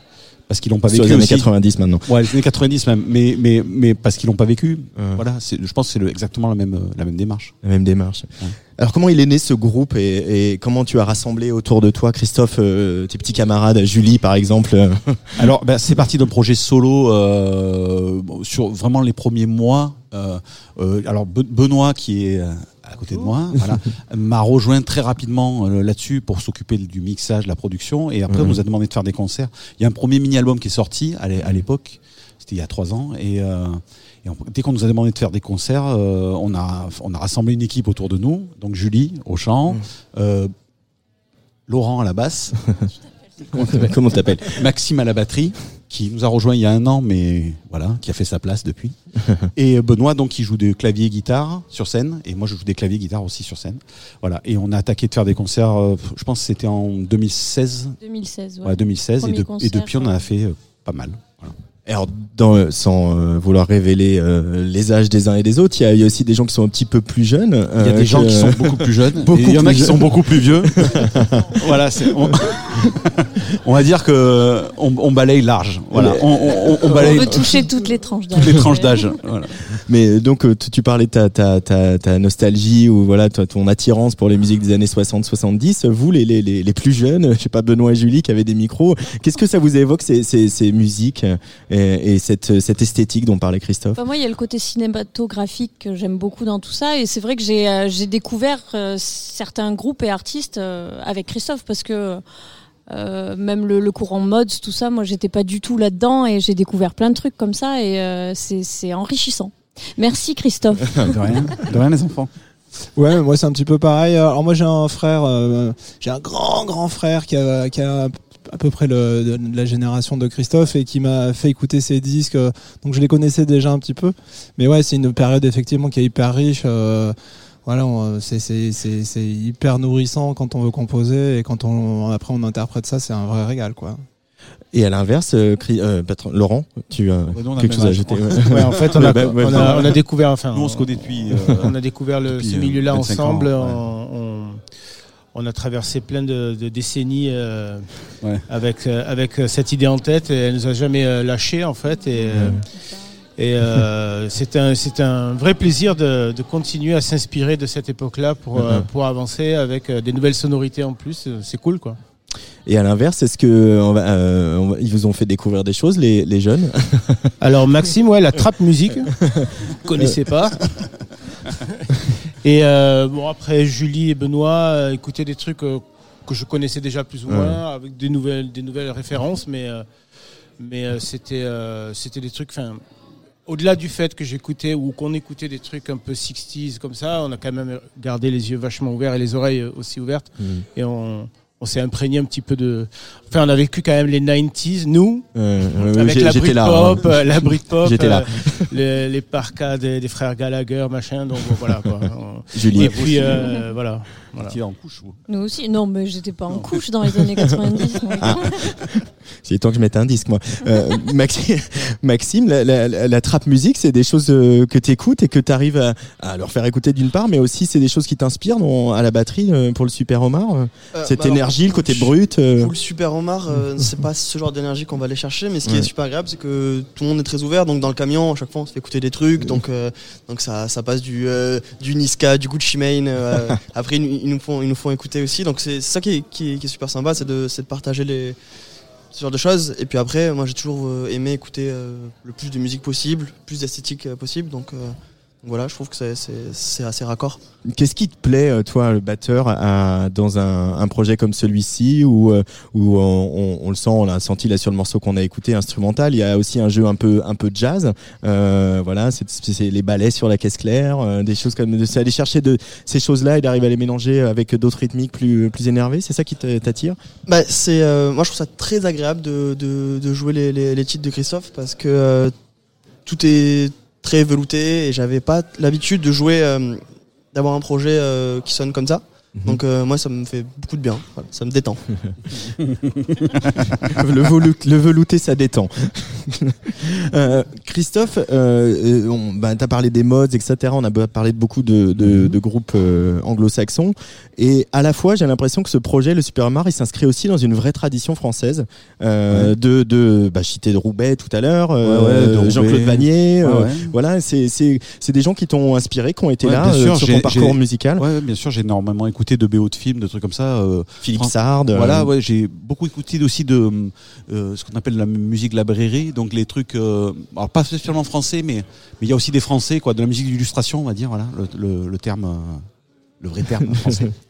Et c'est vrai que ça, tout ça, ça s'inscrit dans un, un courant très proche. euh, Et c'est très, ouais, c'est c'est hyper cinématographique. Et puis c'est des sonorités en fait, c'est des espèces de, de clins d'œil en utilisant des clavecins, des euh, des pianos euh, hyper compressés, ce genre de choses. Enfin, c'est c'est vraiment des clins d'œil. Les cordes aussi, voilà. C'est des codes en fait. Et Mhm. euh, j'aime bien mélanger ça à, des. Il y a des éléments qui sont pas du tout euh, années 60 dans ce qu'on fait. hein. Il y a des, il y a beaucoup de boîtes à rythme, de, de synthé plutôt années 80, on va dire. hein. Enfin, non, 80, 80, euh, 70, 80 quoi. Donc on essaie de mélanger un petit peu tout. euh, voilà. On, on écoute un, un- un autre morceau et puis on continue à, bavarder avec le Super. Omar. Euh, Je voudrais qu'on écoute Springtime qu'on a pas mal joué sur euh, sur la Tsugi Radio. Springtime en direct de Bar en Trans avec le Super Omar qu'on va aller manger tout à l'heure. Ah ça y est, je l'ai fait.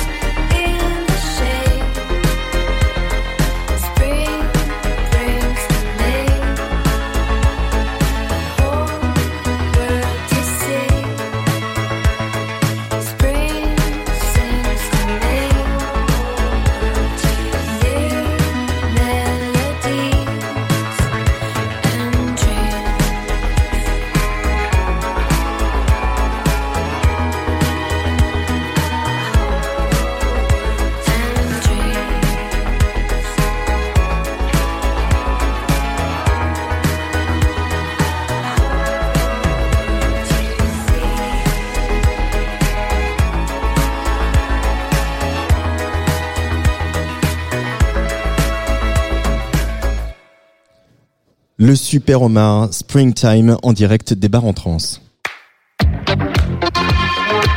Place des fêtes, Antoine Dabrowski. Super Omar est donc euh, au micro de la Tsugi Radio ici à Rennes. Euh, Il y a pas mal de, dates, hein, il y en a déjà pas mal. Vous allez aller fin janvier à Madrid et à Barcelone, le 3 mars au Zénith de Toulouse à la Maison, on y reviendra, le 6 mai à Montpellier, le 14 mai aux Étoiles à Paris. Et puis il y a des dates en Allemagne et aux Pays-Bas, euh, de la deuxième euh, moitié du mois de mai jusqu'au début juin, en première partie de Paul Weller, dis donc, le Super Omar. Il nous a invités à l'accompagner lors de sa tournée européenne. Alors Et, on peut euh, rappeler peut-être qui c'est Paul Weller pour les, les plus jeunes de nos auditeurs. euh, Alors, qui... pour moi, c'est Dieu. Après, Ah, pour rien Laurent aussi. ça. Mais euh, c'est le, c'est un chanteur anglais qui est parmi les plus célèbres euh, chanteurs anglais, qui était le leader de The Jam dans les années euh, 70, euh, du Style Council dans les années 80, et qui a fait une carrière solo euh, à partir des- du milieu des années 90. euh, bon, c'est un peu l'idole de tous les Anglais. euh, C'était la, la référence absolue de tous les Britpopeux des années 90, mais c'est là-bas, c'est une institution, quoi. Et euh, pas qu'au- pas, qu'en Angleterre, on va dire un peu partout en Europe, à part en France, où pas grand monde le connaît, je pense. Enfin, évidemment, les spécialistes le connaissent, mais en Angleterre, c'est quelqu'un d'énorme, euh, Paul Weller. Et euh, il se trouve qu'il nous a invités à l'accompagner euh, lors de sa tournée. Et on n'en revient toujours pas. mais voilà, on, on va y aller, bien sûr. Bah, ouais, bien On intérêt. Bien sûr. Voilà. Puis, puis c'est assez, euh, c'est assez chouette aussi de, de se dire là vous êtes cinq sur scène, vous êtes un, un- un vrai groupe euh, avec des vrais instruments et du backline Ouais. comme on dit. ouais, Mais, ouais, ouais. euh, on voit pas mal de premières parties aujourd'hui où on voit bien que les, les grosses têtes d'affiche sont bien contentes d'avoir euh, quelqu'un avec un laptop ou euh, en guitare Ouais, voix. Ouais. C'est une belle démarche aussi, euh, voilà. De, Alors déjà, ouais, je pense que lui, c'est pas le genre de la maison. Et, euh, et en plus, bon, on a une, on a une production, c'est-à-dire qu'on a un management et un tourneur qui qui nous accompagnent et qui vont faire ça bien pour qu'on puisse faire les choses du mieux possible. Donc merci euh, Anne-Claire, merci Alain, Laura Deville à Paris. Voilà, j'ai fait ma, ma fonction Anne Claire promotionnelle, et bien voilà. sûr Alain Lahana euh, qu'on Anne embrasse. Claire est derrière moi et me regardait d'une manière menaçante. ça se voit pas à la radio, c'est pas grave. Euh, on, on- bah, j'ai parlé de Toulouse tout à l'heure, on, on l'entend un peu dans, dans vos accents. Euh, Ah, non, nous, c'est Avignon, hein. euh, vous c'est Avignon, Avignon. ouais, ouais, on est à Euh, oui. 365 km de Toulouse. Ah ouais, d'accord. Donc on, est, Écoute, on est quand même de, sur le Enfin, versant ouest d'Avignon, Ah, c'est-à-dire c'est qu'on est déjà dans l'Occitanie. Ah, Ouais, on est, on est plus proche de Toulouse que de Rennes, c'est sûr. mais on est, on est, on est, alors on est la région d'Avignon. hein. Il y en a de Montpellier, il y en a de Vaqueras. De Vaqueras, ouais. Euh, Maxime habite à Paris, mais il est de la, il est de Nîmes, pardon. Il est de Nîmes, ouais. Voilà. Et Donc, sinon- donc j'étais totalement fail, hein, voilà, c'est le four de Mais c'est l'émission. pas la première fois qu'on nous, qu'on nous prend pour des Toulousains, mais. on est euh, provençaux non, en fait. Mm. Là, Ouais. on est vraiment euh, voilà. Occitan, peu, provençaux, ouais. quoi. Alors au- au-delà de mon gros fail, la, la question c'était aussi de dire euh, euh, la musique. On est voilà, on est à Rennes. Il y a un festival ici qui est important, enfin deux festivals qui sont importants. Euh, la musique en province aujourd'hui, en région, comme on dit, c'est il y a des scènes, il y a des groupes. C'est possible de continuer à habiter sa région, sa ville bien sûr. et de et de vivre. Et, et ça c'est quelque chose qui a changé. Toi qui as un peu de, de, de recours, Oui, de oui, recul oui. par rapport Oui, à l'histoire oui. de la musique. Alors, euh. ça, ça a toujours. euh, Paris reste toujours une. euh, un passage obligé parce que il n'y a pas de euh, développement euh, possible pour un groupe s'il passe jamais à Paris ou s'il Mm. n'a pas une structuration, euh, enfin s'il n'est pas structuré de manière à avoir des, euh, des partenaires parisiens parce que l'industrie musicale c'est Paris, faut, faut le dire ce qui est. Ouais, l'industrie Mais après, ça n'empêche pas, dans les, dans les régions, euh, tous les groupes, comme nous, mais dans toutes les régions, tous les groupes peuvent être accompagnés par des SMAC ou par des. des- il y a, maintenant, il y a quand même beaucoup de. De, de SMAC, structures les scènes de musique Ouais, scènes de musique actuelles qui accompagnent les groupes, qui, qui leur permettent de se Il professionnaliser. y en a une Donc, anime euh, qui s'appelle Paloma. Voilà, nous, Paloma, nous, nous sommes suivis par Paloma et par Victoire 2. euh, donc Victoire 2, c'est Montpellier, Paloma, c'est Nîmes. Mais euh, je pense qu'il y a énormément de groupes de, de régions qui sont, qui sont comme ça. Après, maintenant, c'est vrai que les scènes euh, régionales, je pense que avec les- l'époque actuelle, les, les médias actuels, Internet, tout ça, c'est plus pareil qu'avant. euh, Mm. Euh, les groupes sont directement ouverts, on peut faire écouter sa musique au monde entier tout de suite en fait. Donc euh, le Super Mars c'est particulier, on a un label étranger mais euh, on cherche pas Un à se label tourner- espagnol. Voilà, on, nous on, on essaie directement de se tourner vers le monde quoi, pas pas la France particulièrement quoi. Laurent. Puis, il y a une multitude de festivals qui se déroulent en province aussi. Euh, nous, on en avait un gros, enfin, on en a un gros, et j'espère qu'il reprendra, mais ça s'appelait This Is Not a Love Song à Nîmes, Mhm. qui nous a fait passer euh, la plus belle scène indie euh, chaque année. On a eu la chance d'y jouer deux fois. Et bon, cette année, il se trouve qu'ils font un break, j'espère qu'il sera pas trop long. Mais il y a beaucoup de festivals comme ça en province où les gens peuvent quand même se tenir informés de, de- de ce qui se passe dans le courant actuel en musique. Voilà, avec, avec quand même de, de belles affiches et euh, ça, ça c'est plutôt cool parce que ça, mal- malheureusement, on l'avait pas à l'époque où la musique était déjà euh, un gros phénomène. Donc, euh, c'est plutôt une bonne chose. Je trouve qu'effectivement, il y a pas mal d'espaces cu- de- culturels qui ont, qui ont tendu la main un petit peu aux groupes locaux et ça, c'est c'est pas mal. Quoi. Et c'est voilà aussi tout l'équilibre des festivals qui font venir des têtes d'affiche euh, parce qu'il faut bien euh, voilà profiter de les- des structures pour euh, offrir ces, ces, ces beaux concerts aux gens, mais qui aussi s'ancrent sur euh, des groupes locaux comme ici à Rennes, Oui, comme voilà, à. Nîmes, Oui, euh, oui. etc. C'est Oui, ça. oui. C'est bien, c'est c'est très important que chaque festival fasse au moins jouer, je pense, euh, un ou deux groupes de sa région. Ça, c'est, euh, nous, ça nous a permis de nous ouvrir sur plein de trucs. euh, c'est ce qu'ils ont, ils ont fait à Nîmes. Euh, Mm-hmm. Dès qu'on a commencé, pratiquement, je crois que la deuxième année, on a joué. c'est ça, c'est la deuxième année qu'on avait joué au, fe- au festival déjà. Et euh, ça te permet de partager des grosses scènes avec des gros groupes. euh, voilà, c'est comme ça que tu, tu vois ce que tu as envie de faire. et- Ça donne envie en plus. Ouais, ça donc. donne envie. L'album de Super Omar s'appelle Meadow Lane Park, pardon. Ouais. Euh, et il va y avoir une suite à cet album. Là maintenant, c'est parti. le- le- Ouais. Voilà, avec Ouais. cette, euh, puis avec euh, peut-être des, des, des dates à vous aux Pays-Bas et en Allemagne après cette tournée ouais, Il y, a- il y a des singles qui sont prévus en début d'année, deux singles qui sont prévus en début d'année. Après, il se passer, va se passer des choses. Mais Mm. voilà, on sait, pour l'instant, c'est vrai qu'on va se concentrer beaucoup sur les concerts parce qu'on a beaucoup de choses à faire. On a beaucoup de choses qui nous attendent. Mais euh, on a prévu, bien sûr, d'alimenter euh, notre actualité de manière régulière. Voilà. Un album, peut-être pas tout de suite, mais euh, des, singles. on a déjà deux singles prévus en début d'année. Voilà. En tout cas, merci beaucoup d'être venu au micro d'Atsugi Radio. Euh, voilà, Merci les cafés-concerts. Dernière question, bar en trans. Les cafés-concerts, c'est un endroit important aussi. Là, on a parlé des festivals et des SMAC et des Ah euh, voilà. Ici, Mhm. un, un, un festival comme Bar en trans qui s'appuie justement sur ce réseau de euh, voilà de, de, de cafés-concerts. Ouais, mais Euh, ce, soir, on joue à La Place, qui est un, c'est un café-concert aussi. Ouais, ouais. Voilà, ça, ouais, c'est- ça va être super. Ouais, ouais, c'est chaleureux. c'est- Ouais, et puis les cafés-concerts, c'est là, euh, enfin, c'est le lieu où on peut se retrouver euh, avec un, un budget ric-rac et découvrir des groupes et avoir envie, euh, susciter le- aussi les vocations pour les plus jeunes. Donc c'est hyper, hyper, hyper important. Il faut rien Dire, lâcher là-dessus, euh, quoi. Tiens, j'ai vu cet artiste euh, dans un- une très petite jauge et waouh, euh, ça c'est cool. Surtout, il faut arrêter de les fermer. Ouais, c'est clair. Voilà. C'est la troisième fois que c'est dit depuis le début de cette émission et ça Ouais. me réjouit. Merci beaucoup le Super Merci Omar. à toi. Euh, moi j'ai envie qu'on continue à se réchauffer en écoutant un autre morceau de, de l'album, par exemple Paper Girl. C'est une très, très bonne idée. Allez, merci beaucoup d'être Merci. venu au micro de Radio. À très vite.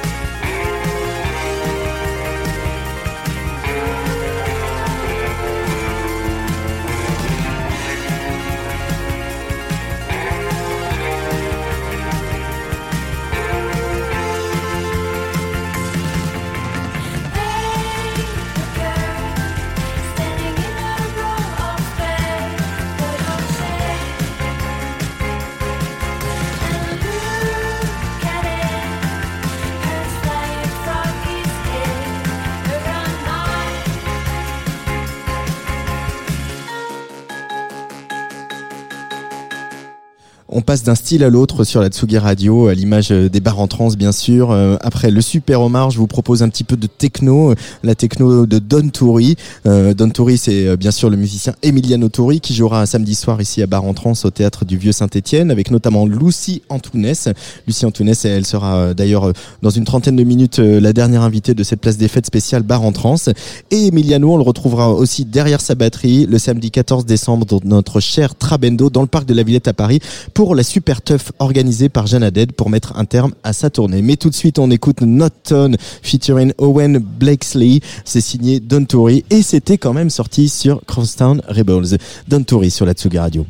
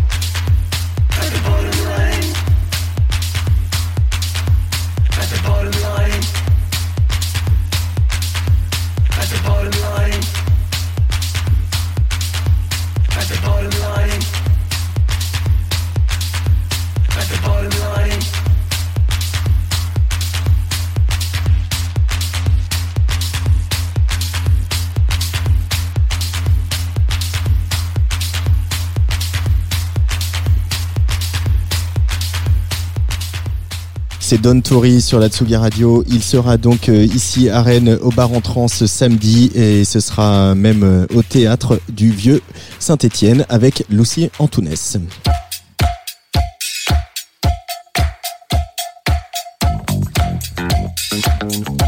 Place des fêtes sur la Tsugi Radio. Tous les jeudis à 17h. Et dans cette place des fêtes, euh, je reçois euh, une artiste qui s'appelle Dibosco, Yorina Dibosco. Bonjour. Bonjour. Yorina Dibosco, on ne se connaît pas du tout, donc on va faire connaissance. Euh, bah ouais. Allez, c'est parti. Alors d'où viens-tu? Alors, je viens de, de, de plein d'endroits en fait. Ah, j'aime bien quand ça commence comme ça. ouais, c'est un peu le bordel. Euh, par où commencer? Alors, je viens, euh, bon, déjà, euh, quand même la France, hein, on va pas se mentir. Je parle français, je viens de Paris, etc. Mais j'ai Mais sur ton SoundCloud, c'est marqué Italie. Voilà, et j'ai des, des origines en grande partie italiennes. Plus précisément la Sicile, mon père est sicilien. Mhm. Et mon nom de famille est Di Bosco, donc je le porte vraiment euh, quand même tous les jours. Et puis il y a autre chose euh, qui frappe hein, quand on, on s'intéresse à ton cas, c'est qu'il y a deux titres sur ton SoundCloud, un qui s'appelle La Bella Pizza, Oui. j'ai un accent de merde, Ouais. et un autre qui s'appelle Tortiglioni. Oui, donc forcément, voilà, c'est assez clair. Le message Voilà, est assez clair. Le voilà. message est assez clair. Mais quel est le message d'Ibosco justement Et le message est très simple. euh, il est gustatif déjà. Mhm. déjà, déjà, on mange, on se fait plaisir. Et puis, euh, et puis le message, c'est, c'est, c'est beaucoup la fête quand même. C'est beaucoup la fête. Voilà, c'est très simple. Il n'y a rien de sous-jacent, il n'y a rien de, il y a rien de bizarre. Il y a rien de bizarre. C'est des pâtes, des pizzas et euh, du fromage. Des, pas des pizzas et du fromage. Parce que la musique et la nourriture, se nourrir, faire la cuisine, etc., c'est associé pour toi dans, oui, le, dans, créatif, dans la en notion fait. de. Pour moi, les deux vont vraiment euh, depuis toujours ensemble. J'ai beaucoup cuisiné euh, depuis toujours. Et, euh, et puis, et puis c'est oui, vraiment, c'est créatif. Il y a quelque chose qui se passe assez simplement quand on cuisine. en termes de création qui, que je retrouve, en termes même de concentration, que je retrouve euh, en créant et en, en- en faisant des tracks en fait. Hum, hum. Donc euh, c'est les deux vraiment pour moi sont du même univers et, et, euh, et c'est vraiment cool. en vrai c'est vraiment cool. Il y a euh, peut-être aussi une autre notion que la musique et le, la cuisine ont en commun, c'est l'idée de partage. Ouais. Euh, quand on fait à manger, c'est aussi pour ses potes, c'est pour soi, mais c'est aussi pour ses Ouais, potes. Et euh, quand on fait de la Bah, musique, c'est pour le coup, public. euh, ce genre de musique, voilà, c'est sûr que ça appelle bon tout, tout style de musique, mais celui-là spécialement parce qu'il appelle beaucoup à danser. Et, et, et oui, c'est vraiment ça en fait. J'ai envie, envie de donner en fait. J'ai vraiment envie de donner. Donc c'est assez simple. Voilà. Comment tu présenterais euh, ta musique à quelqu'un qui la connaît pas euh, quand on évacue la notion pizza euh, tortiglioni Pourtant, elle est importante cette notion. Là. Vous m'enlevez tout là. Euh, et bah, euh, euh, bah, comme je vous l'ai dit, vraiment quelque chose de de- de- dansant quand même.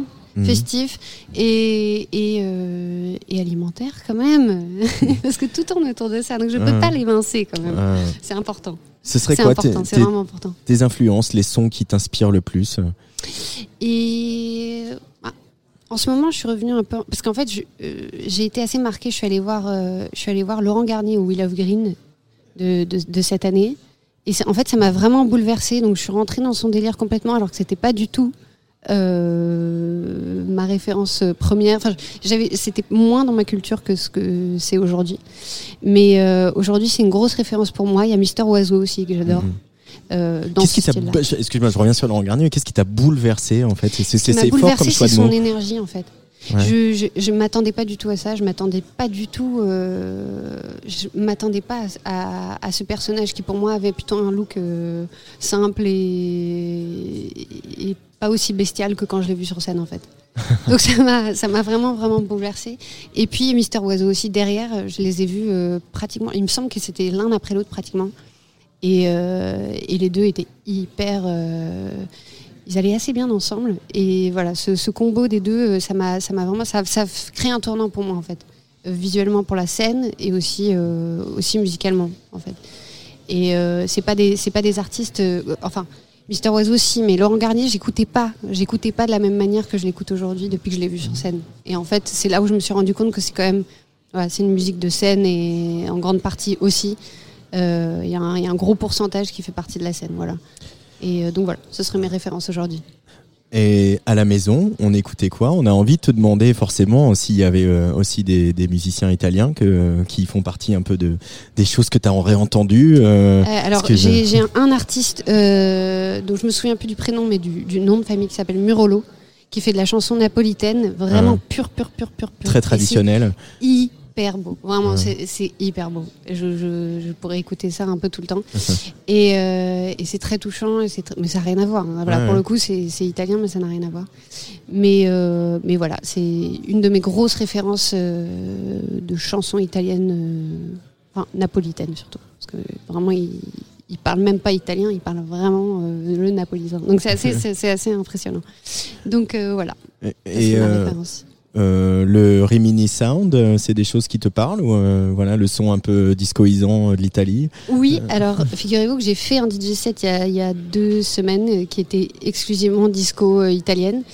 et Ça, ça et- me plaît, ça. Ouais, c'était assez assez violent, mais c'était très très cool aussi. Et c'est une branche qui est Ouais, c'est vraiment un, un, un, un, délire dans lequel il faut rentrer. C'est vrai. Mais c'est une niche assez intéressante, vraiment. Pour le coup, j'ai fait ça pendant deux heures, donc c'était assez intéressant. Et euh, et il y a plein de belles choses en vrai. Il y a vraiment de très très belles choses. Euh, on se prend une, euh, petite euh, assiette de pâtes tous les deux, tortiglioni oui, euh, sur la Tsugi Radio parti, et puis on continue à bavarder après euh, pour que les auditeurs cernent un petit peu mieux euh, euh, la musique que tu proposes d'Ivosco. La D'Ivosco sur la Tsugi Radio et du parmesan.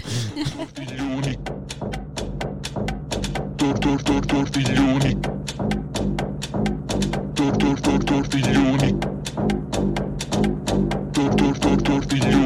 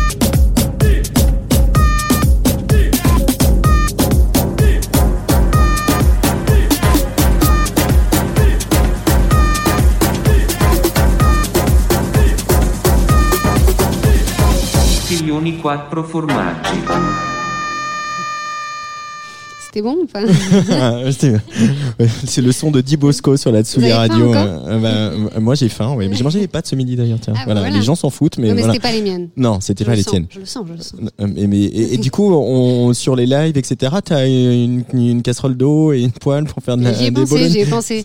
Mais je pense qu'il doit y avoir des règles euh, qui me l'interdisent. C'est pas grave, j'en prendrai en plastique pour faire son. je, je me souviens, Mathieu Herbert avait fait ça une fois. Il avait fait venir un, un- un chef sur scène. C'est vrai, Euh, j'aimerais bien et, il samplait en direct euh, les Ah oui. euh, bah, Mathieu Herbert quoi. Il samplait en direct Ouais. euh, les bruits Ouais. de la cuisine et euh, il faisait des morceaux avec. Oh, ce serait pas mal ça. C'est une, idée, je te, le- je te le donne, c'est Mmh. cadeau. je la vole.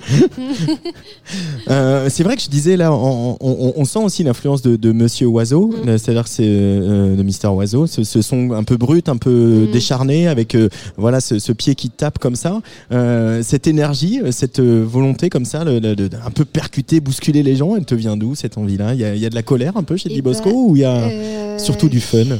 Il y en a sûrement, mais en fait, euh, en fait, je pense que ça vient justement d'une énergie contraire. En fait, je pense que ça vient justement de mon côté un peu bipolaire, ou de l'autre côté, je suis très très calme, et ce côté très très calme m'envoie vers un truc très très très très violent finalement. mais c'est pas de la colère parce que c'est moche la colère en vrai. C'est plus euh, c'est plus euh, c'est plus physique et animal qu'autre chose. C'est pas voilà, il n'y a pas de violence et c'est vraiment le, il n'y a pas de violence, c'est assez pur. Mais euh, mais je pense que ça vient de quelque chose de complètement opposé en vrai. Mm. Il y a- il y a- il y a- enfin, on n'a pas le temps de faire une analyse psychologique de tout ça là, tout de suite, les- tout ça. mais je pense qu'il doit y avoir un truc un peu comme ça. Euh, ici, on est au Bar en Trans, donc c'est un, Mm. un- un festival de, de- de découverte et aussi de café-concert. Mm. Euh, faire cette musique-là dans, voilà, je sais plus euh, où tu joues, euh, à l'été indien, indien, ouais. euh, voilà, dans des dans des petits lieux euh, Mm. euh, qui sont pas des salles de spectacle euh, à proprement parler, qui sont des cafés-concerts. Ça, Mm. ça t'inspire quoi, toi? Bah, c'est bien, c'est comme manger dans un petit resto euh, sicilien euh, en plein Paris, euh, dans une grotte, c'est pareil. Ouais. En vrai, euh, non, ça m'inspire beaucoup de, de ce qui. En fait, ce qui est bien, c'est que du coup, on est tous très très serrés collés. Et ça, c'est bien. Ça, t'aimes bien quand on est serré collé Ouais. sur un dance floor? Parce que ça, bah oui, parce que ça, ça, ça amène une énergie. euh, voilà, je vous, renvoie sur ce que je disais tout à l'heure sur sur euh, Laurent Garnier. C'était ça. C'était, c'était tout le monde était l'un contre l'autre et il y avait quelque chose de, il y avait une synergie générale qui, bah, qui faisait la totalité, quoi, qui faisait l'ambiance. Donc voilà. Donc pour moi, c'est super en vrai. c'est parfait. Il y a aussi une dimension qui est importante, je le, je le vois là, euh, tu assise en face de moi, euh, Mhm. euh, il y a le look, Euh, Oui. on peut le voir aussi sur ton fil Instagram, Oui. euh, où il y a aussi, tu, on sent que tu as une envie de, de jouer avec, euh, avec certains clichés de la féminité, de les détourner, de les mettre à, de les prendre à, à revers, et dire, euh, voilà, je serai la femme que, que j'ai envie d'être, et en gros, fuck you. Euh, Ouais. C'est important aujourd'hui quand une jeune artiste de, de monter sur scène avec cette, Bah, et cette volonté-là. Et comment aujourd'hui? Tout le monde en parle. Mm. Donc, euh, Ah, oui, mais il était de temps en les même mani- Hein. Bah oui, oui, mais après moi je voilà je fais en fait la réalité c'est que je j'ai aucun discours politique derrière ça. Moi je, je, je- juste je suis moi-même et c'est ma fa- c'est ma façon d'être libre aujourd'hui c'est d'être moi-même en fait et de pas réfléchir. Et euh, et de pas euh, voilà j'ai pas j'ai pas spécialement besoin de de montrer le point et de m'énerver. Juste euh, je fais et puis euh, et puis bon bah ça plaît pas ça plaît pas ça plaît c'est cool. Voilà Ouais, mais du coup de le faire et comme on, on le voit sur euh, ton, ton fil Instagram, hein, j'invite euh, les, les, les auditeurs à, y aller. Donc la- l'adresse est Yorina avec des underscores entre toutes les lettres. Euh, Il y a aussi un statement quoi, de dire, eh bah voilà.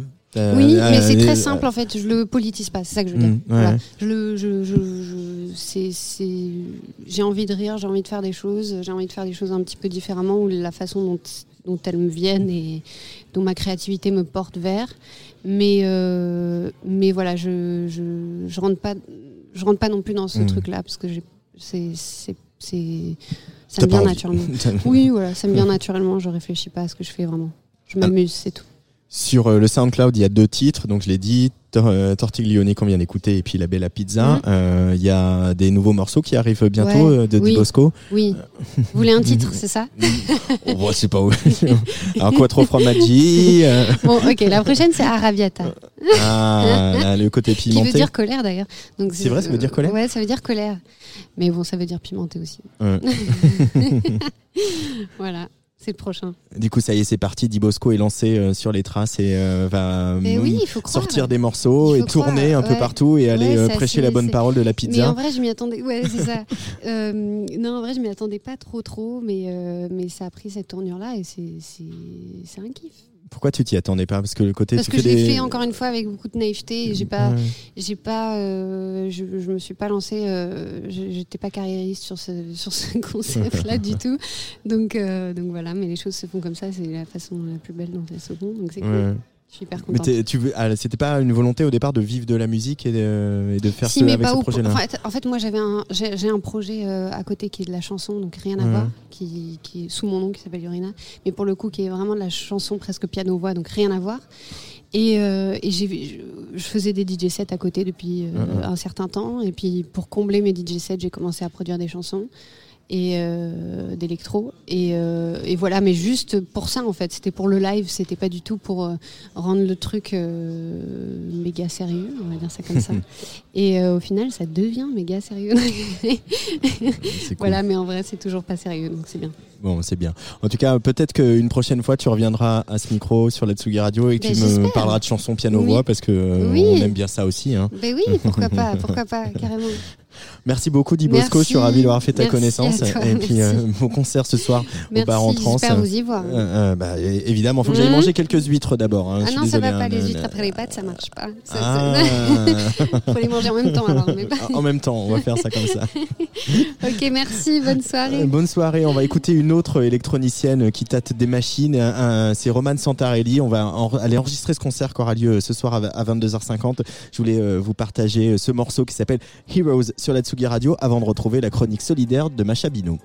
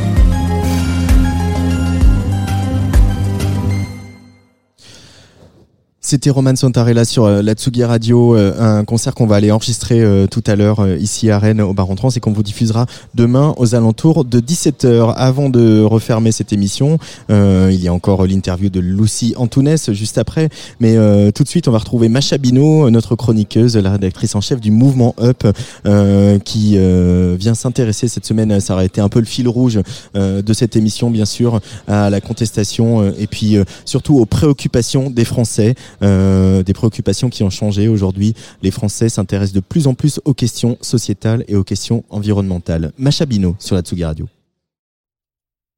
Le changement climatique fait partie des premières préoccupations des moins de 35 ans en France, selon le baromètre des représentations du changement climatique publié par l'ADEME début décembre 2019. Bonjour Antoine, en ce jour de revendication, je voulais te parler des revendications des Français et commencer par Joseph qui vient passer l'après-midi avec nous et qui est un élève de 6e. Le changement climatique fait donc partie des premières préoccupations des moins de 35 ans. Les citoyens et les élus français interrogés par l'ADEME en 2019 placent l'environnement en haut de la liste de leurs préoccupations à l'égalité avec le chômage. C'est une première depuis la réalisation de ce baromètre des, représentations du changement climatique il y a 20 ans. Parmi les résultats affichés cette année, le climat est considéré comme le problème le plus préoccupant devant la dégradation de la faune et de la flore, de la pollution de l'air à l'égalité de la pollution de l'eau. Le sujet est particulièrement important pour les moins de 35 ans interrogés dans le cadre de ce sondage. Il place la crise environnementale devant le chômage sur la liste de leurs préoccupations. Et là, je pourrais vous déployer tout un programme politique en vous donnant des- deux, trois chiffres. Les Français interrogés se disent favorable à 71% à l'augmentation du prix des produits de consommation qui sont acheminés par des modes de transport polluants. C'est 8 points de plus qu'en 2018. Ensuite, 68% des sondés sont prêts à acheter des légumes de saison et 64% sont enclins à baisser la température de leur logement de 2 à 3 degrés l'hiver pour réaliser des économies d'énergie. La moitié des personnes interrogées sont aussi prêtes à limiter leur consommation de viande. Enfin, et c'est là le point noir du changement, c'est la mobilité. Les résultats du sondage montrent également des points bloquants que dans la lutte contre les émissions de gaz à effet de serre, car seulement 68% des personnes interrogées sont prêtes à utiliser les transports en commun et 18% à faire du covoiturage ou de l'autopartage. Le transport et la mobilité douce n'est donc pas tout à fait d'actualité à ce jour. Enfin, on va aller sur un sondage réalisé par l'Ipsos pour la France mutualiste qui indique que pour les Français, le respect de l'autre et le respect de l'environnement font partie des valeurs prioritaires à transmettre aux générations à venir. Ainsi, la préservation de l'environnement arrive également en tête des inquiétudes avec 68% des sondés qui pensent que l'écologie est une valeur à transmettre aux générations futures. En revanche, l'engagement politique et associatif figure parmi les valeurs les moins prioritaires, alors que la politesse et le savoir-vivre arrivent bien sûr en priorité du classement. Nous savons donc désormais sur quoi travailler, pourquoi, les, quels sont les enjeux de la mobilité douce comme autre action citoyenne pour, une pour protéger la planète et réduire le bilan carbone, mais aussi faire attention à son prochain et faire attention à la personne à côté de soi. Antoine, je vous souhaite une bonne soirée à tous et à très vite. Salut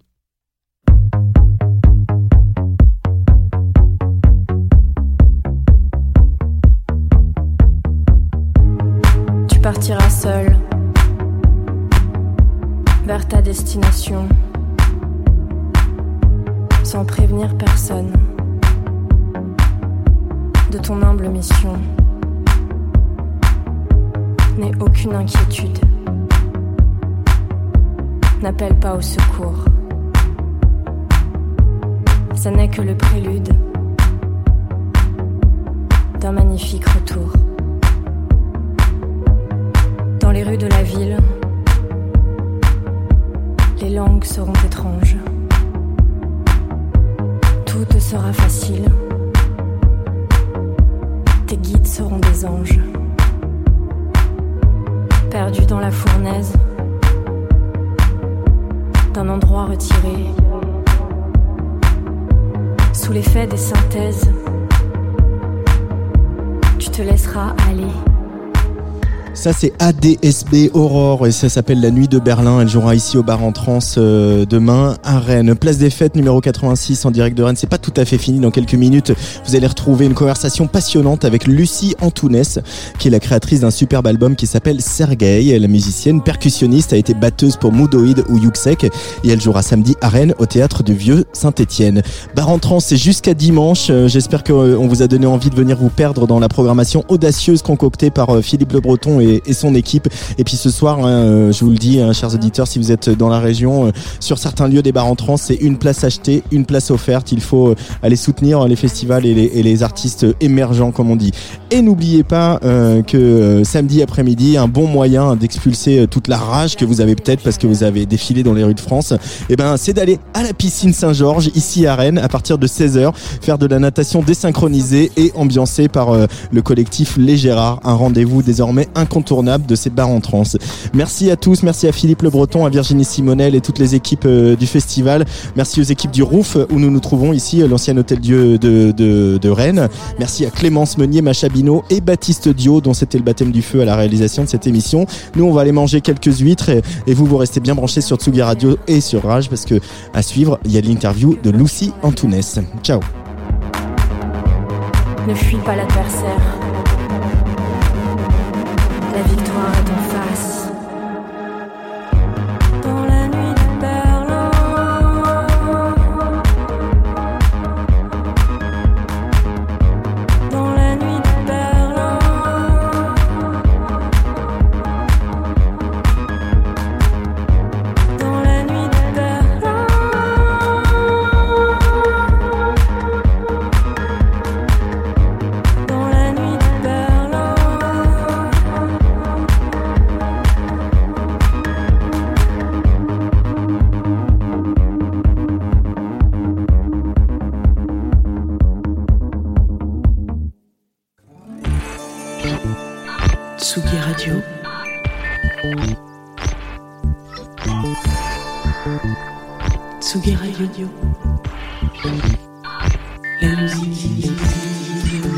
La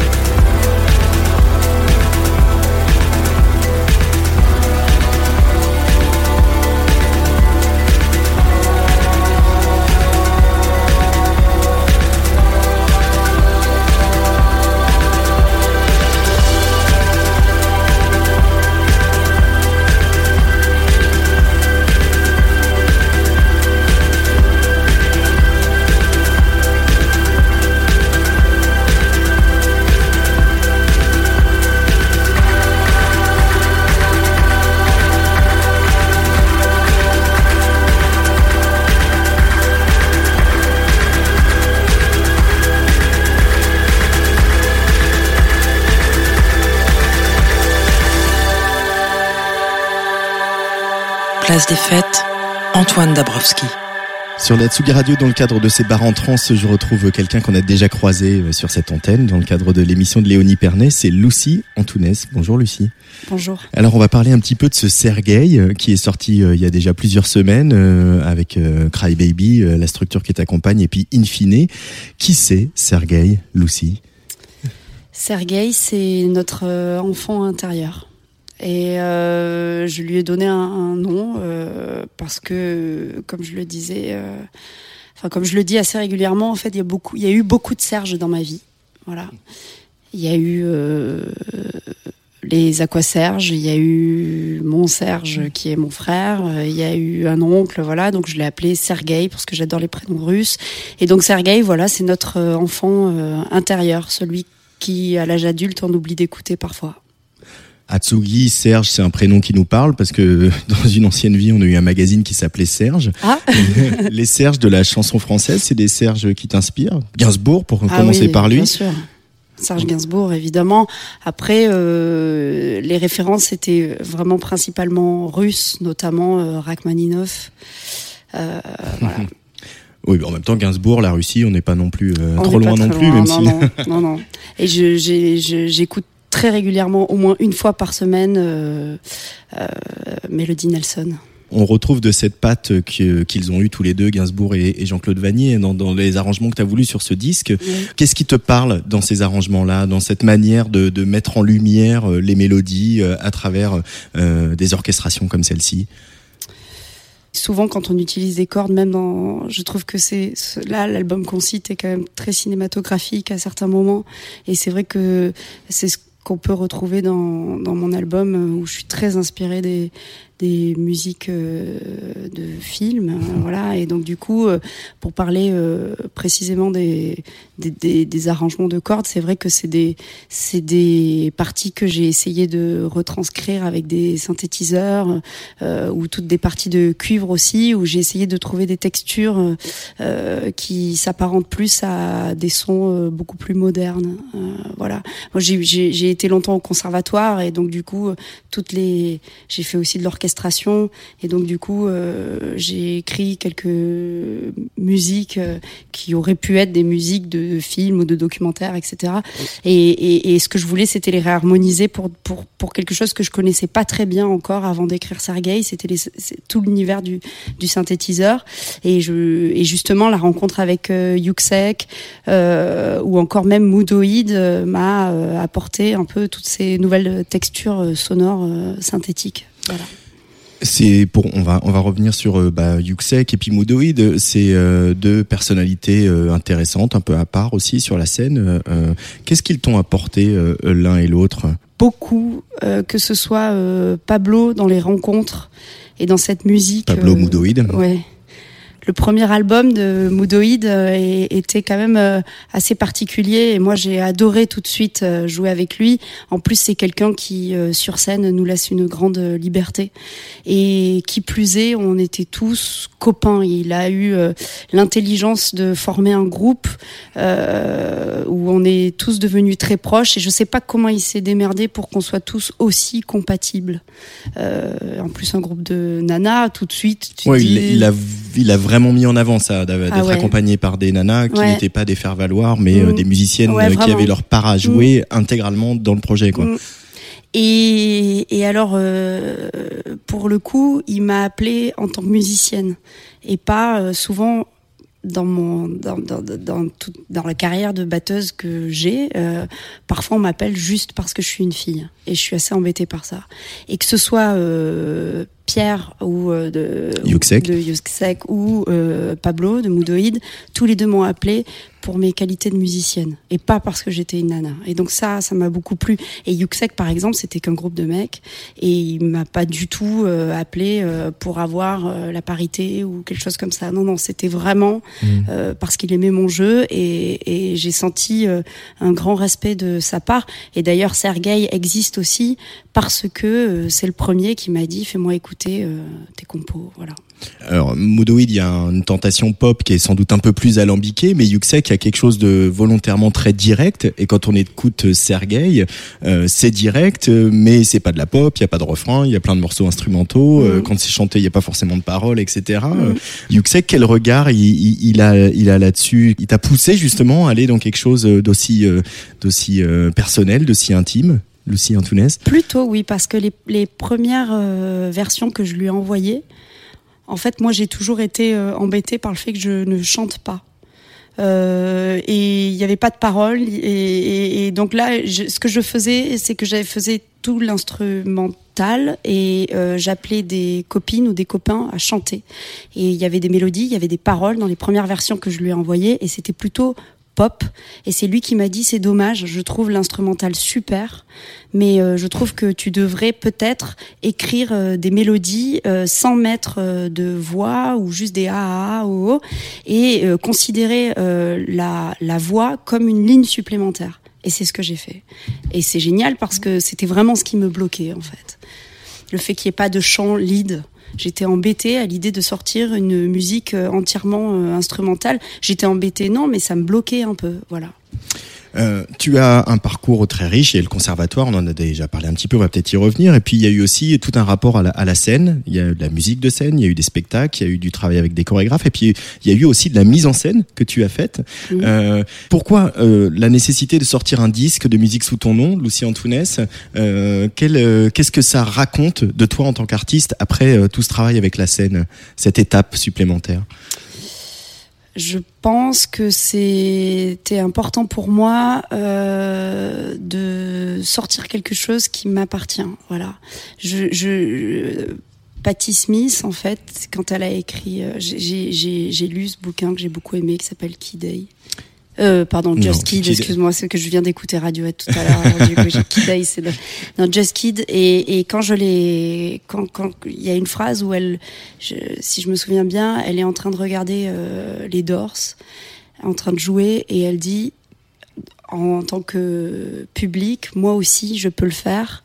Et souvent, euh, pas mal de fois quand je suis allée voir des concerts, je me suis dit, mais moi aussi, je pourrais le faire, ça. Et, et, et en fait, euh, je pense qu'on est beaucoup à se dire ça qu'on soit interprète, qu'on interprète des musiques, les musiques des autres ou, ou en tant qu'accompagnateur. Et moi, j'adore être interprète, hein, c'est mon métier numéro un. Pendant longtemps, ça l'a été, en tout cas. Et, et, et c'est un travail très particulier parce que tu te mets au service de quelqu'un. Et ça, il faut vraiment jouer le jeu. Si la personne, même toi, quand tu as des idées, après, tu peux avoir un Pablo Mhm. qui te laisse entièrement de, enfin, qui te laisse beaucoup de liberté. Et puis après, tu as des musiques où c'est au clic. Et les- les- les leaders veulent absolument que ça ressemble au- à l'album. Et que la partition est écrite et qu'il n'y a pas de Exactement. place à l'impro. Finalement, un peu comme à l'orchestre. Mhm. Et, euh, et donc, tu joues le jeu et tu le fais vraiment. Sinon, ça sert à rien. Et donc là, euh, c'était aussi une manière de pouvoir euh, sortir ce que j'avais vraiment à l'intérieur. euh, et non pas en tant qu'interprète, mais aussi en tant que euh, leaduse de, de projet. Et la manière dont tu leads en plus un projet, c'est toujours très personnel parce que tu as une équipe qui te suit. Euh, quelle est la part de liberté que tu leur donnes? C'est ça, c'est encore une place à prendre. Mm. Et, et, en fait, le passage de interprète à leader de projet a l'air comme ça assez facile et c'est pas si évident. Souvent, quand tu quand tu te projettes, tu te dis mais moi je ferais ça comme ça, puis je ferais ça différemment, etc. Et quand tu es vraiment à la place du leader, tu comprends toutes les problématiques qu'a pu avoir le leader avec qui tu travaillais. Et ça, c'est vachement intéressant.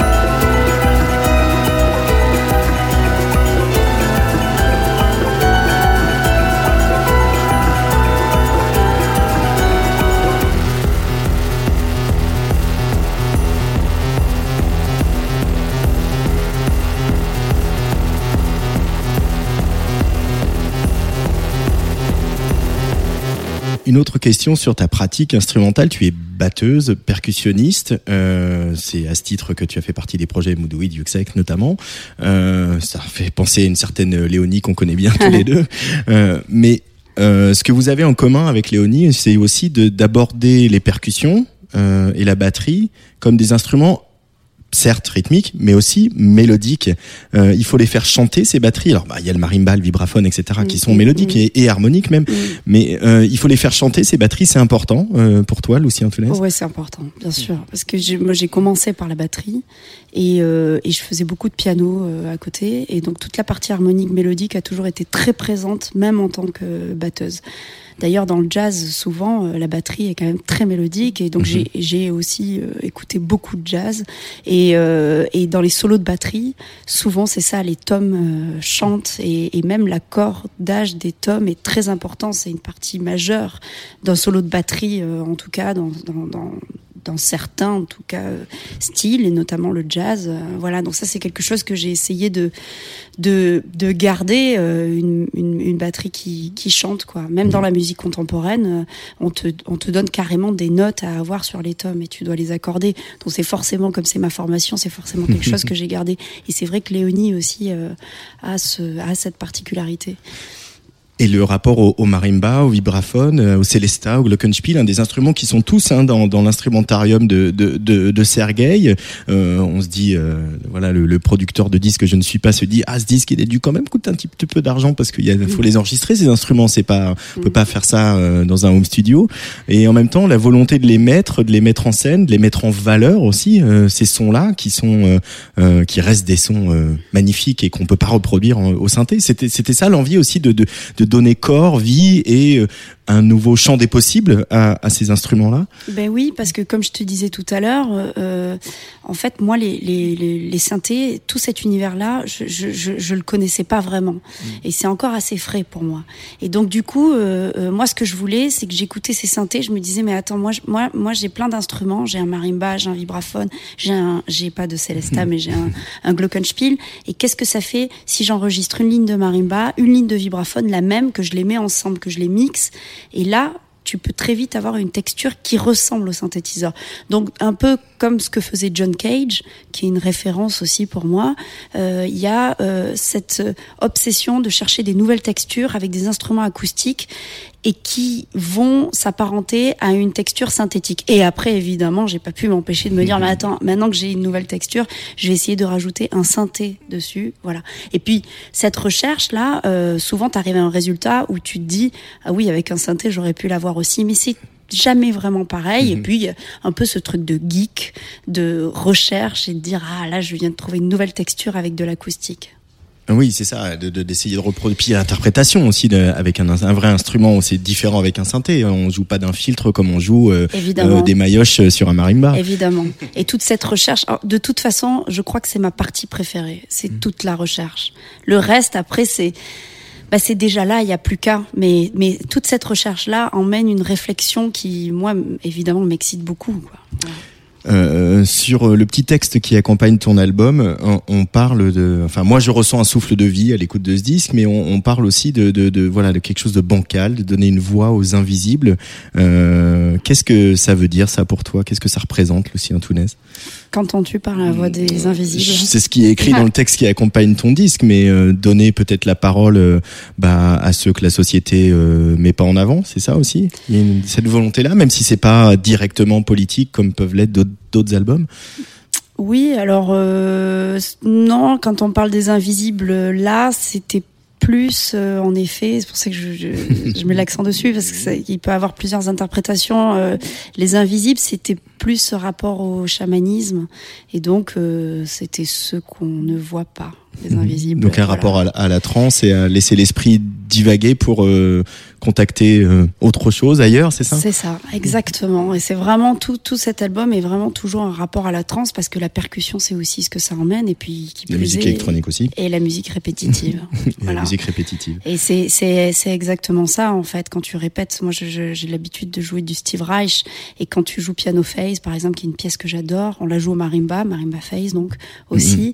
Et donc c'est une pièce qui fait euh, 20 minutes et tu joues toujours les mêmes notes pendant 20 minutes, enfin quasi en tout cas. Et, euh, et, et, et ce qui se passe, c'est que toi-même en tant qu'interprète, tu, as une traversée euh, très grande d'émotions. Tu vas passer par euh, le plaisir, par euh, euh, aussi l'angoisse et par euh, te perdre complètement, laisser aller. Et c'est magnifique, c'est pour ça que j'adore ça. Et évidemment, il y a forcément une référence à, euh, on, invoque, euh, pour ceux qui croient, pour ceux qui ressentent, en tout cas, on, on invoque des énergies qui sont présentes autour de nous. Voilà. Le souffle de vie dont j'ai parlé, ça, ça, ça te, ça te va comme idée? Moi, j'ai l'impression que ce, ce disque, on le traverse un, un- pas en apnée, mais dans une espèce de, de respiration synchrone avec euh, la musique. En tout cas, c'est mon ressenti. C'est ouais. Euh, ce que tu as cherché à faire, à embarquer les gens euh, dans, dans ce, voilà, ce moment qui est le tien, dans cette, cette intimité. On a l'impression d'être au plus près de toi aussi. C'est ça qui est troublant. Ouais, ouais, tant mieux. Euh, ça, ça- ça- ça me plaît bien, oui. Ça me plaît bien parce que c'est- pour une fois, j'ai réussi à, à créer ces morceaux sans trop réfléchir. Et, et, et sans trop réfléchir dans le sens où après il y a eu toute cette recherche sonore, etc. Mais dans ce qui est euh, le, la conception des morceaux, j'ai fait tout à l'instinct. Et, et c'était important pour moi euh, d'aller jusqu'au bout et de d'arriver à me faire confiance. Voilà, donc oui, il y a une grande part d'intimité dans, dans, ces, dans ces morceaux et, évidemment une, une joie euh, très forte de pouvoir euh, voilà, partager euh, cette intimité que j'ai beaucoup cachée. Il y a un, un dernier parrain que je voudrais évoquer et qui est plus qu'un parrain parce qu'il joue sur ce disque. Euh, c'est Vincent Segal, euh, grand violoncelliste, formation classique également, qui a euh, euh, fureté, je le précise pour les auditeurs de la Tsugi Radio, hein, que ce soit vers l'Afrique, vers euh, la musique classique, vers la pop électronique avec Bumcello et son complice euh, Cyril Atef, un autre batteur, tiens, tiens. Vincent Segal, cette liberté qu'il incarne, il a joué avec Sting aussi, c'était un concert incroyable, cette série de concerts absolument incroyable. Euh, cette liberté qu'il incarne de pouvoir aller de la pop à l'électronique à la musique de chambre, etc. C'est euh, euh, émancipateur de fréquenter un garçon comme euh, Vincent Segal. Évidemment.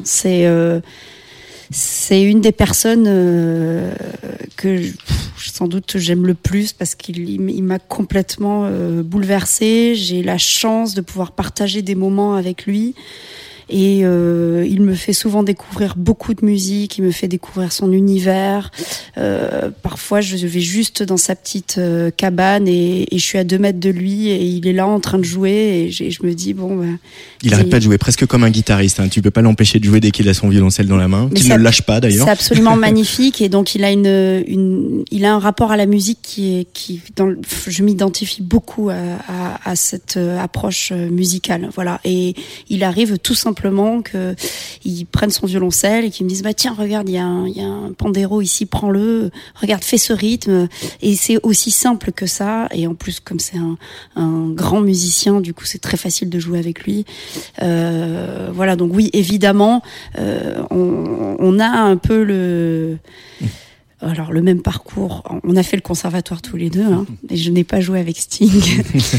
et, et- Ça peut arriver, hein. Et voilà, mais en tout cas dans cette approche de, de cette ouverture d'esprit, d'écouter autant justement du Rachmaninov que du Shostakovich, que Magma, que de la musique du monde. euh, voilà. Que Jeff Mills. Y a- y a- on partage cette curiosité en tout cas. Tiens, je Mm. connais pas, ben je vais y aller. Voilà. Et, et, et d'ailleurs, c'est lui qui m'a fait découvrir Kendrick Lamar. Il faut, quand même le faire. Dit, Tiens, regarde, mon fils m'a fait découvrir ça. Bam, il le met. Et, et, on- et- et voilà. ça, c'est Vincent Segal. Quoi. Merci beaucoup, Lucie Antounès. Merci à toi. Et puis on va continuer à, suivre tes petites aventures et peut-être imaginer des choses ici dans ce studio euh, à la Villette. On- Avec grand on verra. plaisir. Avec grand plaisir. Ciao.